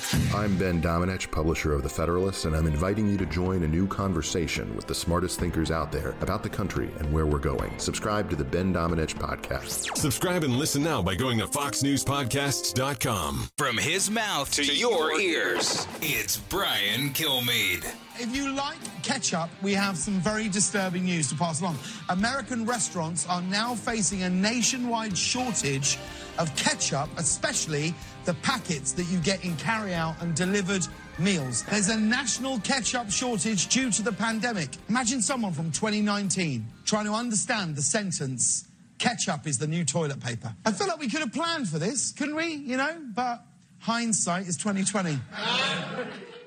That was funny. Uh, I don't know. I just like that guy, James Corden. Uh, he has to do it. If you if you look at his late night show, it looks like a radio show now. He has a sidekick, uh, kind of a with the band. The band is uh, talking nonstop. He's got a producer in the front row and a small audience. I wouldn't say the audience bigger than twenty people. It's tough. Much different from a guy who loved doing the skits. What kind of, if you have a late night show, what, what kind of sidekicks would you want? What kind of band would you want? No, I mean just you know me, just the spotlight. So it I want a spotlight, be maybe a desk, but So I but, I want, but I wouldn't want a desk because I have great legs, and that would hurt the ratings. I would probably wear shorts to show my calves. Now, how high would you want your desk? Because usually the desks are always higher, slightly higher than Oh, the desks true. for superiority. I know what, what I do is I have the desk. I would that would be interesting. I would probably get a good desk deal. Like you know, I should be getting an untuck deal, right? Because Mhm. every time I have a choice, I untuck. And it was a brilliant move for Untuckit to make that little triangle at the bottom. So I know I, I have a shirt that belongs out. And I should have the Untuckit deal. Instead, I'm watching these sports guys who don't shower or shave, splitting the screen with the Untuckit logo. I'm saying to myself, that's not going to sell a shirt. I could sell a shirt. I at least will shower and not wear a hat. I'm looking at the clock. You know what it's time for? More to know. More to know. Sponsored by Oxford Gold Group. Call today to learn how you can protect your retirement and savings account. 833 600 Gold. That's 833 600 GOLD. All right, Sylvester Stallone will not appear in Creed 3. No, no reason given yet. It looks like the big star, uh, Michael B. Jordan, who plays Creed, will direct this one. I didn't like two. One was a bit of a surprise. He won an award. I don't want to dwell a lot on it, but I have some good news. Rocky 4 has been re-edited. You just told me someone, the Russian one with Yeah, Drago. that's what he Drago- loves Drago, by the way. They're buddies. Yeah, they be- and you know Drago actually put him in the hospital, Dolph Lundgren in real life when he punched Yeah. him too hard. But the big thing that's causing controversy, he's going to edit out Paulie's robot, so there'll be no more robot in Rocky Four on his new I don't even version. remember the robot. Yeah, that was the robot that he bought us for Paulie as a present, and then it fell in love with Paulie. That was like a whole side story. Dumb. The only, Next. Paulie, the only time Paulie had any. Uh, He's still alive, right? I believe so. Good. Greg Gutfeld, congratulations. Gutfeld had a strong start out of the gate and on Monday, top of the competition at 11 p.m. went both 25 to 54 as well as a big number. So he had almost 2 million viewers, 318,000 in the demo. That's pretty impressive. Other news, Fox and Friends continued early morning dominance, beat Morning Joe again. You know, after Trump lost, we went down a little bit. We're averaging 1.1. The first hour is kind of slow. And then our demo goes up. We're beating uh, Morning Joe and we crush CNN. Next, Seattle parents shocked after learning their students will return to school with homeless encampments. Remember, uh, we saw this? This is a mess. I tell you what, I mean, you have young uh, children. Would you want them going to school with an encampment right on school property? All homeless is so dangerous, and America's founding fathers expected to get a reprieve in San Francisco. Their names like Paul Revere, Abraham Lincoln, and Dianne Feinstein will stay on the schools for now. A 6 0 decision means the school board is not rescinding these American legends, Feinstein included. Living the Bream is a podcast hosted by Fox News Channel's Shannon Bream, sharing inspirational stories, personal anecdotes, and an insider's perspective on actions and rulings from the High Court. Subscribe and listen now by going to foxnewspodcasts.com. America's listening to Fox News. Live from the Fox News radio studios in New York City, fresh off the set of Fox and Friends, it's America's receptive voice. Brian Thanks so much for listening, everybody. It's the Brian Kilmeade Show coming to you from New York, heard around the country, heard around the world. We have a lot going on here today, especially uh, what's going on not only in sports but in business. When you see what's happening with the All Star game, maybe with the Masters, uh, corporations getting involved in politics, like we, it's not crowded enough. Uh, it's bad enough with news and politics as politicians as well. Uh, there's just a lot at stake these days, and we're still about a year and a half away from an election, believe it or not. So, with Karl Rove standing by and Martha MacCallum about to join us in 30 minutes, let's get to the big three. Now, with the stories you need to know, it's Brian's Big Three. Number three. Do you know how much of that infrastructure goes to building roads and bridges? 5%. This is a shell game. And the shell game, it, it always ends with the same trick. Your taxes go up. They spend it on the Green New Deal. Yeah, that is uh, Ted Cruz on the money. We don't need you. That's what the Senate rules reveal about the need for Republicans' buy-in on this infrastructure bill that isn't really infrastructure. The Biden bill asks another 2.2 trillion, and if he gets it on a pure party basis, it might just wreck the economy for good. Number two. What American CEO is going to realize is their lack of relevancy in state legislatures, and they're also going to find out that their shareholders are going to be suffering uh, because of their political malpractice decisions. Major League Baseball's All Star game flips to Colorado thanks to the Biden inspired boycott. Is that the way he, thank, uh, he thanks Georgians for his win electorally and two Senate seats? Key Dems don't support the Rocky win as little guys in Atlanta pay the big, big price. And guess who's in the line of fire now? Texas. We'll discuss, we'll discuss it. Number one. Federal agencies are continuing to review wall tracks and develop a plan to submit to the president soon. It is it is paused. Uh, there is uh, some limited construction that has been funded and allocated for, but it is uh, otherwise paused. Uh, they will pause, but it might be back in action. I love that idea. I don't care how it gets done. I just want it done, though. The border breakdown. You got kids, families, and terrorists all found at our southern border at a rate we have not seen in our lifetime. The Biden bunch find themselves searching for ways to fill in gaps in the wall system. I got an idea. We paid for it. We built it. Can you just put it up? Does anyone have a screw gun down there? With me right now, a man who's also very handy if you need something built, put a dormer on, or you want to extend your patio. Karl Rove, former Deputy Chief of Staff, Senior Advisor to President Bush, uh, best-selling author, a Fox News contributor, Wall Street Journal columnist. Welcome, Karl. Welcome, and I got to tell you, I'm really excited about your new venture and mine together as partners in a painting business. We're going to pick up some extra money on the weekends. Fantastic. Right. I got a wall that needs to be painted. So, Karl, Yeah. what, what do you think about the fact that they're thinking about Mayorkas, the HHS secretary, saying, you know, I might just fill the wall. It turns out they're using our roads that we built to surround the wall and support the wall as a smuggling lane. Yeah, exactly. Uh, wake up, buddy. You know, wake up, Mr. Secretary. Walls work. They don't need to be every single step along the 2,000 plus mile border of the United States with Mexico, but there are places where the experts say they will help to stop people from crossing the border and give us the ability to secure our border. Uh, you would have thought that he, being an expert in this, having served in the Biden the Obama Biden administration would have figured that out because the Obama Biden administration actually built wall. They did. But the Biden administration apparently really doesn't want to build a wall, and but they're going to be forced into it because this is necessary. And you're absolutely right. We built infrastructure along the border, anticipating that there would be a wall in certain places where the wall has not yet been constructed. And the coyotes are using those those roads on the U.S. side as a means of getting their people across the border and then quickly into American society. Karl, you always say there's a method to the madness. There's nothing things things ever done in a vacuum. So I remember President Obama knew there was a problem. You might not have liked the way he tried to fix it, but he had the vice president scramble around, meet with the triangle countries, and try to stop what was going wrong at the border. We saw there was a problem with President Trump. He told everyone to come down. He wanted to fix it. He was firing people, rotating people, changing policies, getting sued for putting his policies together, using defense funds to build a wall when they wouldn't finance it. There was no secret. But this president is almost ignoring it. And I just believe there's a reason. What do you think is the reason? Well, I, I think there are two or three reasons. I don't think you can pin it on one thing. I think there's an element inside the administration which really does favor open borders and unlimited immigration. There's a second group inside the administration that is concerned with, uh, you know, how it's perceived, how it looks, and they don't want to do anything that looks like they're doing what the Trump administration did. And then there's a final group that says, okay, this is a sticky issue.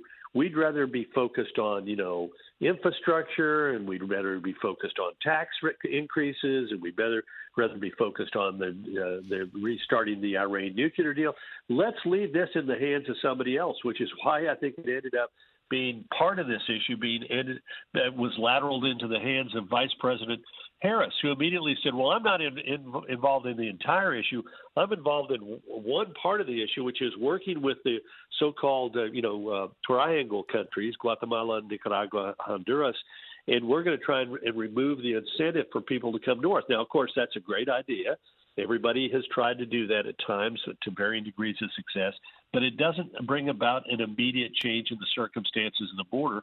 And we are on the way to have the largest number of apprehensions at the border in 20 years, which means we're also on the path, in all likelihood, to have the largest number of people who have made it to cross the border and into the United States without either being apprehended or, if they were apprehended, being released on their own recognizance, like this like this administration is doing.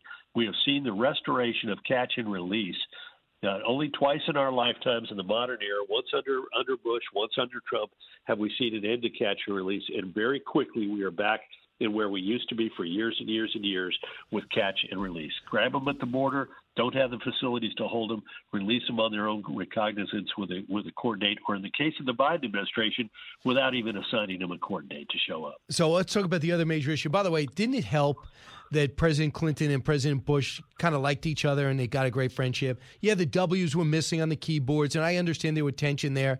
But I understood, and you disabused me of this, that you guys would talk.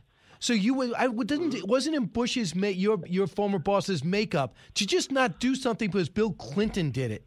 What happened right. to that?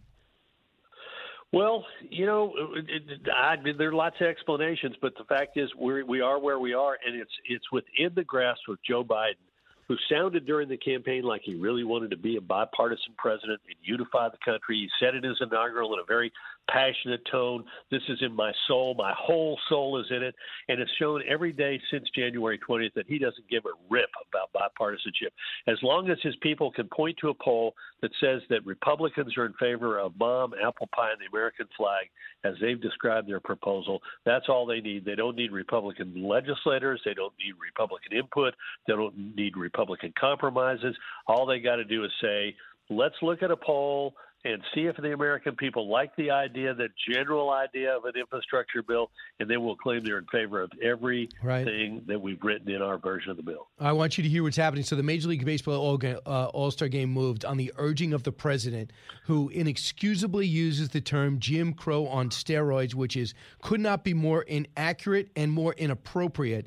Here's the exchange with Governor Brian Kemp, who's actually showing a lot of emotion lately as he tries desperately to define what exactly the Georgia election law is. Cut 12. Do you believe Major League Baseball will live to regret this decision? Uh, yeah, I think they will. I mean, it's almost comical, uh, just all of these hits that keep falling, moving the All Star game from a city that's, you know, or a metro area that's 51% African American to a metro area that's 10% African American that has less early voting days than Georgia has. They have 15, we have 17. They have a photo ID requirement for in-person voting, as uh, as we do the voter ID here. I mean, it's insane. And look, there are some differences. Uh, we know that you could same day registration. You can vote. They can flood the zone with whoever. Whoever. If you live in Colorado, you can get a ballot. I don't think that's a good move. I don't think most of the American people think that's a good move. So yeah, no, no, it's not, and it's it's hypocritical, and you're looking at the wrong thing. Let's let's let's. Why are they removing it from Georgia? Because they think Georgia is restrictive and unfair to people. And they said in their he, you know, Commissioner Robert D. Manfred Jr. said Major League Baseball fundamentally supports voting rights for all Americans and opposes restrictions to the ballot box. Well, we all agree with that. But that provides no legitimate basis for relocating the All Star game and instead shows how hypocritical he is. Where is the headquarters? I ask you, of Major League Baseball. You ought to know this. It's up the street from you on 6th Avenue in New York. Now, why is that relevant? Georgia has no excuse absentee voting by mail, but New York State does not. You have to be absent, ill, a primary caregiver, or in jail awaiting grand jury action or sentencing to get a mail in ballot in New York. Connecticut, next door, you can't vote by, by mail unless you're in the military, ill, absent, disabled, have a religious objection, or working at the polls. So, where is Mr. Manfred and his crusade to ensure that Yankees and Mets players and fans, and even the staff that labors at his office on 6th Avenue in New York City, have the same voting rights that Georgians have? Where is that moral crusade to, to stand up for the rights of, of, of, of the people the, the, the fans there. And that's not the only instance. If Manfred's concerns were authentic, he'd be condemning states like Missouri, which has two teams, the Royals and the Cardinals, but doesn't allow no excuse absentee or early voting like Georgia does. You know, he'd be condemning Michigan. You know, all those Tigers fans, there's no early voting like they have in Georgia. Ohio and Pennsylvania each have two pro baseball teams, yet neither state has early voting. Where's Mr. Manfred about that? Minnesota has the Twins, Wisconsin the Brewers, but neither state has early voting. Massachusetts, those Red Sox fans last year could vote by no excuse mail in 2020 because of the pandemic, but that expires this year. They won't be able next year. Those poor Red Sox fans across the border in New Hampshire, they don't get it to they don't have no excuse voting uh, by mail, and there's no early voting. When is Mr. Manfred going to stand up on his high horse and condemn the voter suppression in all those states with Major League Baseball teams? Because every one of the states I've listed has more restrictive voting laws than Georgia does. Where is he? Great question. The other thing is Texas is getting it now. Uh, corporations were getting pressured by these activist groups, and they've caved. You have about 200 condemning Georgia, probably without even reading the bill or understanding it. And now Texas has passed uh, the Senate Bill 7, uh, led by really Dan Patrick. Uh, it would ban local election officials from proactively sending absentee ballots to eligible voters. Uh, it has a few other restrictions in there, and now American Airlines has condemned Texas. Well, you know, look, they're not the first one uh, to to condemn their state. I mean, we I want to stay focused for just a second on Georgia because this bill is still uh, playing out. There are going to be changes in the House and Senate versions. We don't, you know, this is all premature, but it is indicative of what we're seeing, which is these people are making statements when they fundamentally don't know what they're talking about. And and and, and, and we know Georgia because we've got a law there. So we got Delta Airlines ripping into Georgia's law but again, he only rips into his home state. He doesn't rip into Arkansas, Kentucky, Louisiana, South Carolina, Tennessee, Texas, and West Virginia, all of which Delta flies into, but none of which have no excuse absentee voting. He doesn't rip into Iowa, Montana, Oklahoma, and South Dakota, where Delta flies into, which don't offer early voting like Georgia. And he doesn't uh, condemn Indiana and Mississippi, which have neither no excuse or absentee nor early voting. So why is the CEO of Delta picking out one state when he flies into a bunch of states that have far more restrictive laws than Georgia has? Same with Coca-Cola. Now, notice what I noticed about the Delta ex- chief executive and the Coca Cola chief executive is they both endorsed House Bill 1, which the Democrats passed through the House. It takes the control of elections and puts it in the hands of Washington, permits ballot harvesting, outlaws voter ID requirements, makes D.C. a state that has the government take money from the federal treasury and support and campaigns. Campaign contributions six to one. You give two hundred dollars, and the federal government's going to give your candidate twelve hundred dollars in a federal check. Now, th- what kind of lunacy is this? And, and really, voter ID prohibitions, they want to get rid of requiring voter ID. I'll believe that when Delta Airlines starts saying you can fly on our aircraft and you don't have to show an ID. There's nowhere in this country you can't you can't get anywhere in this country without an ID, and it's also an insult to the African American community to assume they don't have IDs, that they're the problem. Yeah. They're insulted Yeah, by look, this. Look, the Biden, the Biden test of all you got to do is look at the polls, look at every poll on voter ID, and a preponderance of African Americans, Latinos, and Anglos, Republicans, and Independents all support uh, voter ID requirements. And Democrats even support it, albeit by a smaller majority than, than independents and Republicans. So, so if we're using the Biden test of what constitutes bipartisanship, there's bipartisan agreement that we ought to have voter ID. There is, and uh, I, I guess we're over time. I can go another hour with you. There's so much else uh, to go over. No, no, you Uh, can't because Martha MacCallum is coming on, and I've got to go print up those flyers for our painting business. 'cause Right. We got to get some work going. you think we're We going to make it? You think that flyers are going to get us business? What is this, 1970? We have to go I'm online. go- we got to get a Facebook page. We got to get an Hey, Instagram hey, account. I got that going, man. I got that going, but I'm also targeting specific households with a flyer with your face on it, and I think that'll get it. I Right. think So, get it. so I am the Kill me- president, and you're the vice president, and you're the vice president. I can't believe it. I can't Uh, believe no, I take the senior lead. Advisor. Oh, I'm the senior advisor. so you can work with other painting companies. That's typical Karl Exactly. Rove. You don't want to be locked into one candidate. Karl, thanks so much. All the best. You are fired up today. Listen, uh, I went over, going to squeeze in some calls. Welcome in, Martha. I got to take a break. Getting past all the rhetoric. It's Brian Kilmeade.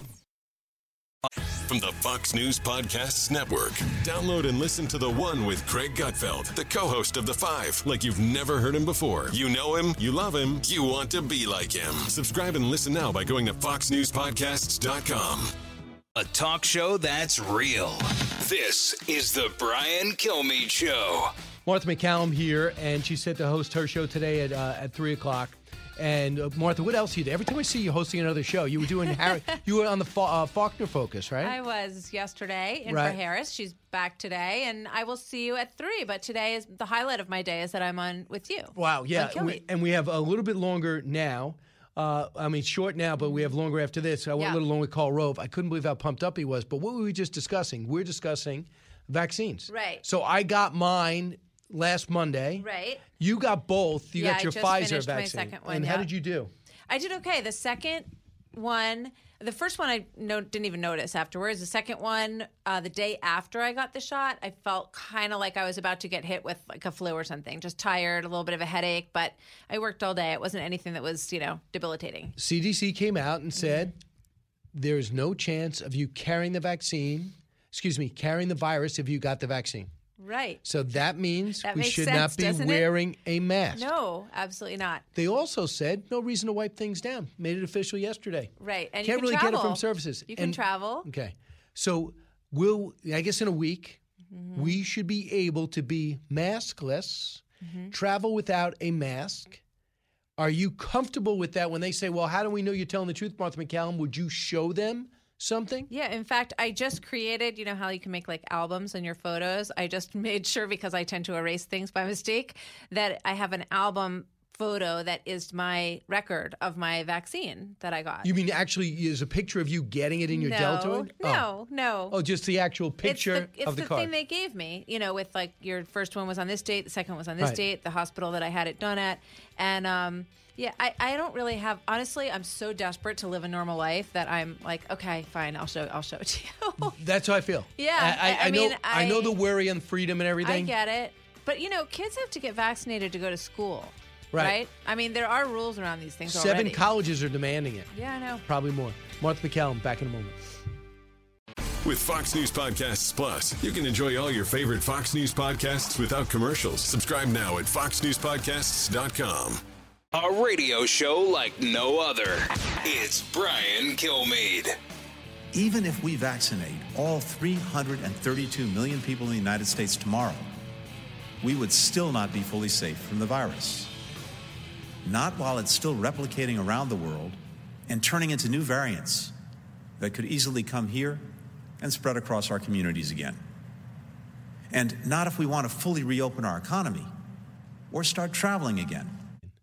That is the Secretary of State Antony Blinken, just letting us know we will never, Hmm. It will ever, never, ever, ever, go back to normal. ever, Right. ever be over. unless you're rich and have your own plane and you run the State Department. Yeah. Antony Blinken.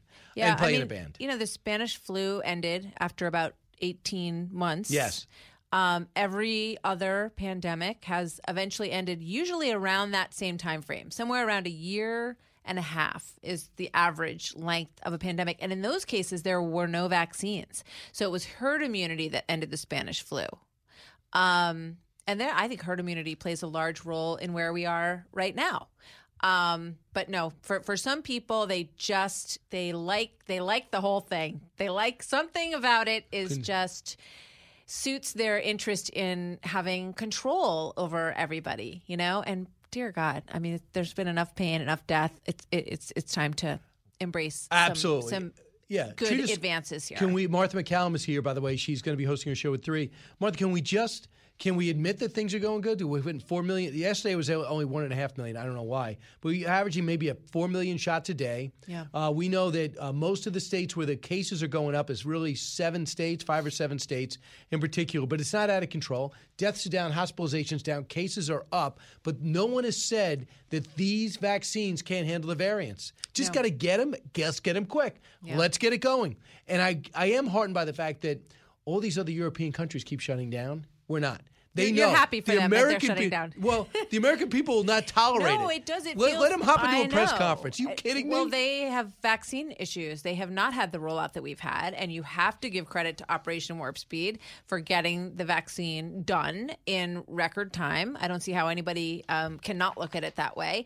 And we have a pretty good distribution system that's going here. So yes, Europe is behind, and um, for a number of reasons. They're also like the kind of control that they have over their citizens as well. and how, how happy is the UK right now that they split off? This is an example of why they wanted you're right. autonomy. And they said, we, we just want to be controlled. We don't want to check with Germany or Brussels to see how we're doing. Uh, so that that's really worked. The other thing that uh, I wanted to bring up is what's going on uh, as it relates to the coronavirus with California. Mm-hmm. I everyone was just kidding around over the weekend. They're saying the more trouble Cuomo gets in, the more freedoms we have in New York, and the more trouble that Gavin Newsom's in with his recall, the more freedom they're getting in California. so now they're allowed concerts. Now they say total free of lockdown in the middle of June. How sickening is that? What he was doing with this horrible lockdown, all about his political future. It looks like. Yeah. No, absolutely. Um, you know, you see the bars opening, you see sports events coming back, and you know, I mean, there's a number of. I mean, thank goodness these governors are actually recognizing the change that is happening and they're embracing it politically. Um, you know, when you've got a recall effort against you and you've got all those businesses that have gone out of business in California, I don't know if you're ever going to get those people back. You've got Caitlyn Jenner talking about running for governor in California. Why Um, why not? And um, you know, he he's he's got to prove himself. He's in a bad situation at this point. Gavin Newsom or Caitlyn Yeah, Jenner? Gavin Newsom. Oh, okay. Oh, because you didn't. You didn't. Uh, sorry. Yeah, you're right. Yeah, I should have Misplaced modifier. Yes, Gavin Newsom. How dare you? Uh, uh, here is Gavin Newsom, cut 34. why, again, I will end as I began. It is incumbent upon all of us not to announce mission accomplished, not to put down our guard, but to continue that vigilance that got us where we are today the lowest case rates, positivity rates, that is, in America. We are seeing bright light at the end of the tunnel. We'll be moving past the dimmer switch. We'll be getting rid of the blueprint as you know it today. Whoa. That's on June 15th if we continue the good work. Woohoo! Wow, fantastic! Uh, to the four, the, to the four restaurants to the left, and the few gyms that are I open. know. And you look at the way it was handled in in Florida, right? And the Right. different, you know, there's no difference. You know, I mean, there is a small difference, but it's it's marginal differences in the numbers of people who were lost in California versus Florida and Texas. The the states that had a different approach, and I I still think that you know, two years from now, you're going to have a lot of retrospective study of how this was handled and the lockdowns. Even from the the federal level, they're all going to come under a lot of scrutiny. Right. Unless Anthony Fauci marshals it or heads up the plan, then we will not get any scrutiny. It'll be like when you listened to me, things went well. When you didn't, remember it was his idea to come up with a vaccine. It was his idea to have a vaccine. Yeah, he's Remember, so he happy that he thought of that and rushed that. He's Right. very, very pleased with himself. Right. Mhm. So I watched you yesterday. Uh, I was trying to think who what guest you had on. Bob Nightingale, who I used to have on when I did all, I did all sports radio for a while. Yeah. I had him on all the time. He's low key, but he's very respected in USA. He's on USA Today writer. He was lauding this move by Major League Yes. Baseball, and he's equating it to Jackie Robinson breaking the color barrier right. and say this has had to be done. What I mean, it just shows you why sports and news should stay apart. Number one, what was your reaction? I was so glad you brought that up. Well, and he also said, okay, so there's never going to be another Super Bowl in Atlanta. We're never going to have a Final Four in Atlanta. We're never going to have, um, you know, the NCAA tournaments. in N- Done. He said, you cannot, in good conscience, ever have any of these events in Georgia again. You know, you think about the enthusiasm on the part of these all these companies that were so excited, you know, post pandemic or near the end, we hope, um, to reopen for this All Star event. I mean, this is we have a situation where we shoot first and ask questions later cancel culture. And it, it just puts egg on everyone's faces. Did you see Fay Vincent's piece in the wall street journal today? Yeah. calling out rob manfred. I mean this is the prior commissioner calling out the current commissioner and saying essentially did you read what's in the law before you jumped the gun and had this knee-jerk reaction to pull this event out of, of georgia and send it to colorado where there are minuscule differences between the two voting rules I would. I'll, I'll give you an excerpt. Yeah. Uh, he's writing in the Wall Street Journal. Activists urge Commissioner Rob Manfred to punish Georgia by rushing to do uh, without first protesting the substance of the law. Uh, Mr. Manfred made a serious mistake. Baseball can't become a weapon of the culture wars, a hostage for one political party or ideology. It can't be only for the rich or the poor, nor can it only be for one race. Until 1947, that was the story.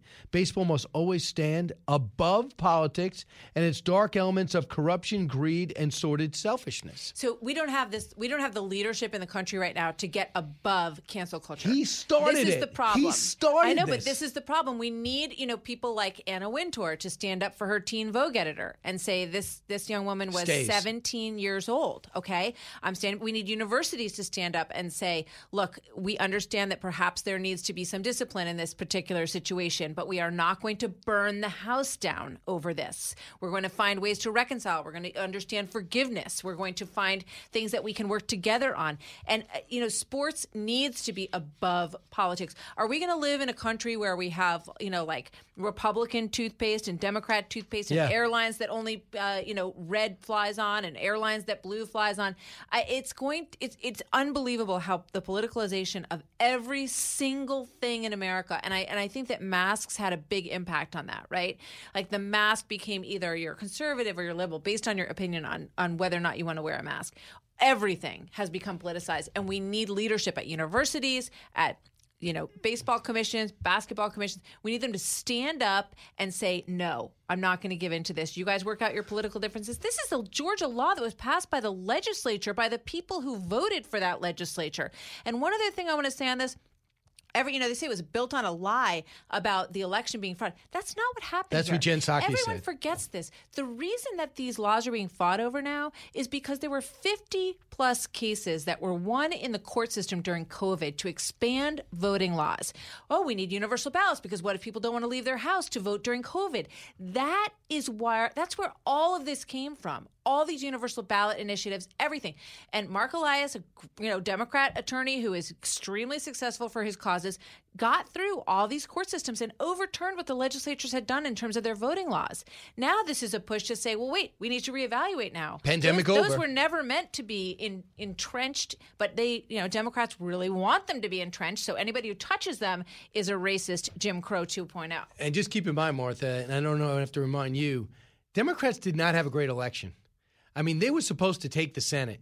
Nobody thought they were going to pick up all those seats in the House. The Republicans did lose one seat. Yeah. President Trump, through everything that happened, still 75 million votes. Yeah, he lost. And those people you're criticizing now stood up to President Trump, who everybody uh, on the left still hates to this day more than life itself. Yeah, and one now they're the enemy. Point, um, the other uh, institutions that or groups that did really well were Republican legislatures across the country, and that is what Democrats are aware of because those are the people that are going to do these voting law changes and say, you know what? No, you do need a voter ID, and we're not going to blanket every building with tons of ballots that are you know all over the top of the mailboxes. We're not going to do that. We're going to send them to people who request them. So those Republican legislatures did extraordinarily well in the last election across the country, and they're in a position to to undo some of these COVID voting rules. Guess what's in HR one?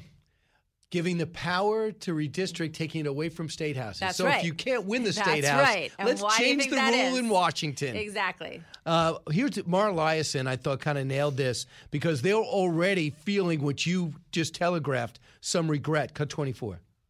There are prominent Democrats, Stacey Abrams, Jon Ossoff in Georgia, who don't want uh, businesses to be boycotted.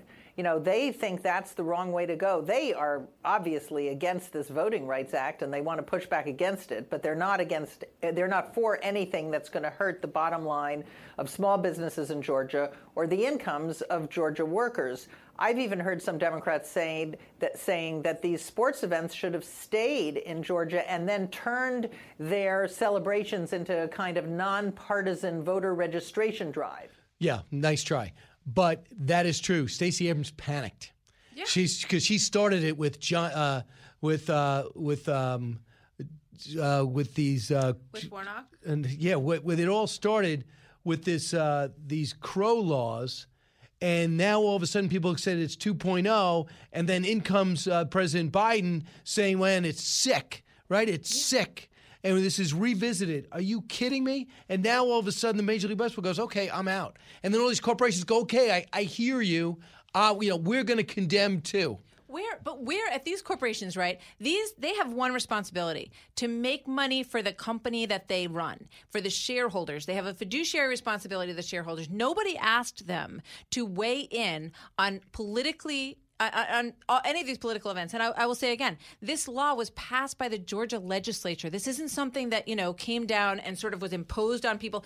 And they they started calling this Jim Crow 2.0 before the law was even in just fully decided on. They debated the law. At one point, there was something in there that said, you know, we're not going to have voting on Sundays. We'll have it six days They a week, but not on it. Sunday. They changed it because they wanted to come up with something that was fair and that they felt to the was polls. Exactly. So you know, it, and I mean, these CEOs they've they've got to just take a deep breath. They got to look at these things closely and say, do we really want to blow up these events that are going to are designed to bring people together? In a time when the country is so divided, no, no, no. We want to dig in. We want to make it harder. Right. We want only people who think like we do to come to our events. It's it's a huge. It it, it makes me worry, quite honestly, Well, about the country and the future. And I don't really blame Rand Paul, but he came out and said it with Neil yesterday and said, Why are we as Republicans drinking Coke? Why is we Republicans hopping on Delta Airlines, now American, because Americans condemning the new Texas law? Why are we why are we going with these products? Why are we going to Home Depot, even though Home Depot seems to be somewhat on the sidelines now? There's 200 companies who went on the record condemning this law and condemning those who would support the law and saying horrible things about those who would vote for the law. So why are we doing that? And I'm saying to myself, I understand how you feel, Yeah. but do we really? Is anyone going to be an adult here and say Well, where does this stop? Now Republicans say, "Well, we always are the ones who try to take the, the high road." And I had that uh, feeling about about Governor Abbott in Texas. I thought, well, maybe he should throw out that baseball and say, "I'm here for all of you who want to see a baseball game tonight and who don't want politics to enter into baseball, and I am not going to stay home." But he he took the opposite tack, which is what Rand Paul is saying, which is, you know, you know, we're tired of people, you know, saying you can't go you can't go to the Equinox gym because the Equinox CEO um, likes President Trump. Um, we we've had too much of it on the other side, and we might as well just start playing the game, playing hardball the way the other side is. So Right. you know, I mean, I, I, I get it, I get it. Didn't 34 states already rein in their election laws that got uh, were pandemic uh, they were pandemic modified? Yes. So where's baseball going to play? Where's football going to play? Where's basketball going to play? Bas- the NBA just cut a deal with China, hush hush deal with China to I get back into that country. Can we get some details on that? Yeah. Do you stand for anything like Hong Kong being steamrolled, Taiwan about to be invaded, and these Uyghurs, Muslim Uyghurs, who are basically living a life of slavery? Well, Coca Cola did the same thing. They just they just signed on to this new deal with Tencent. Chinese company, government owned company in China, technology company, um, you know, that went after Daryl Morey when he said, you know, yeah, I think that people in Hong Kong deserve to have democracy. Yeah. You know, so that company, that company, yeah, Coca Cola, yeah, we just did a huge deal with them. We're super excited about it. I mean, get real. Get real. Well, I knew you're not talking to me. You're talking to them. Yeah, right? get real, Brian. I apologize. Back in a moment. Educating, entertaining, enlightening. You're with Brian Kilmeade. The more you listen, the more you'll know. It's Brian Kilmeade. Hey, welcome back, everyone. Martha MacCallum is going to just finish up here. Martha, Yeah. uh, I want to know what's going to be on your show at 3 o'clock. Can I get an exclusive preview? Yeah, we're uh, we're working on the border. We're also waiting for President Biden is going to come out and make an announcement about his jobs program. Uh, there's been a lot of question marks about how many jobs that will actually create that would not have been created without this enormous two trillion dollar program. I mean, have you ever heard of so many trillions? Ever. I think we're up to like five and a half trillion since January that have been proposed. So, as someone said, trillion is the new billion, but I don't think people understand how much money we are talking about in these programs. It's unreal. couple of things. Uh, well, by the way, on Laura Ingraham tonight, I'm hosting Laura Ingraham tonight at 10 o'clock. Hope everyone uh, watches. I'll watch. Number two, this parliament, that parliamentarian who made that ruling yesterday that you do not need, you can do this on reconciliation. Essentially, you open up the 1.9 trillion and you put Yeah. the 2 trillion in. That means you don't need one Republican vote, Martha. No, I know. That means he's going to get everything. You know, money we don't be- have. I remember back when President Obama was working on the health care bill, there used to be very strict rules about using reconciliation. If it increased the debt over the course of the next decade more than a certain percentage, you couldn't do it on reconciliation. Now that what's the point? I mean, it seems like you can do anything on reconciliation. There used to be very hard and fast rules. If it impacts the debt over a certain percentage over the next decade, sorry, you got to get 60 votes. So evidently, in 2001, Republicans tried to do the same thing. They got rejected. This is one. Now it's a woman. No, there's no rules now. and I'm wondering how much pressure she felt under because she Yeah. got ridiculed because she punted on the bridge for Schumer, punted on the uh, the tunnel for uh, the tunnel for Nancy Pelosi, and said, "No, I don't want you to have a." Uh, minimum wage hike Hmm. in this bill, and they they went crazy. You know, the left went crazy. Bernie Sanders, you got to be kidding! We've got to overrule her. Now she has asked this. She goes, "Oh yes, fine, that's passing." What kind of pressure is Chuck Yeah. Schumer putting on her? It's a great question. Right. I mean, is that something you might put in your show? Maybe she'll be is on it that great of a question? Yes, it's a very good. I'd like to have her on tonight. Well, we'll see. Call her right after and this. uh, Brian Kilmeade deserves full credit for that guest. That's all I would ask for. Martha, uh, thank you so much. We're going to watch you, at three and everything you do. Great to be with you. All right. And Take care. thanks, thanks so much for listening. And I'm sorry if you're in New York, all your taxes are going up. From the Fox News Podcasts Network. In these ever changing times, you can rely on Fox News for hourly updates for the very latest news and information on your time. Listen and download now at foxnewspodcast.com or wherever you get your favorite podcasts. Listen to the show ad free on Fox News Podcast Plus, on Apple Podcast, Amazon Music with your Prime membership, or subscribe wherever you get your podcasts.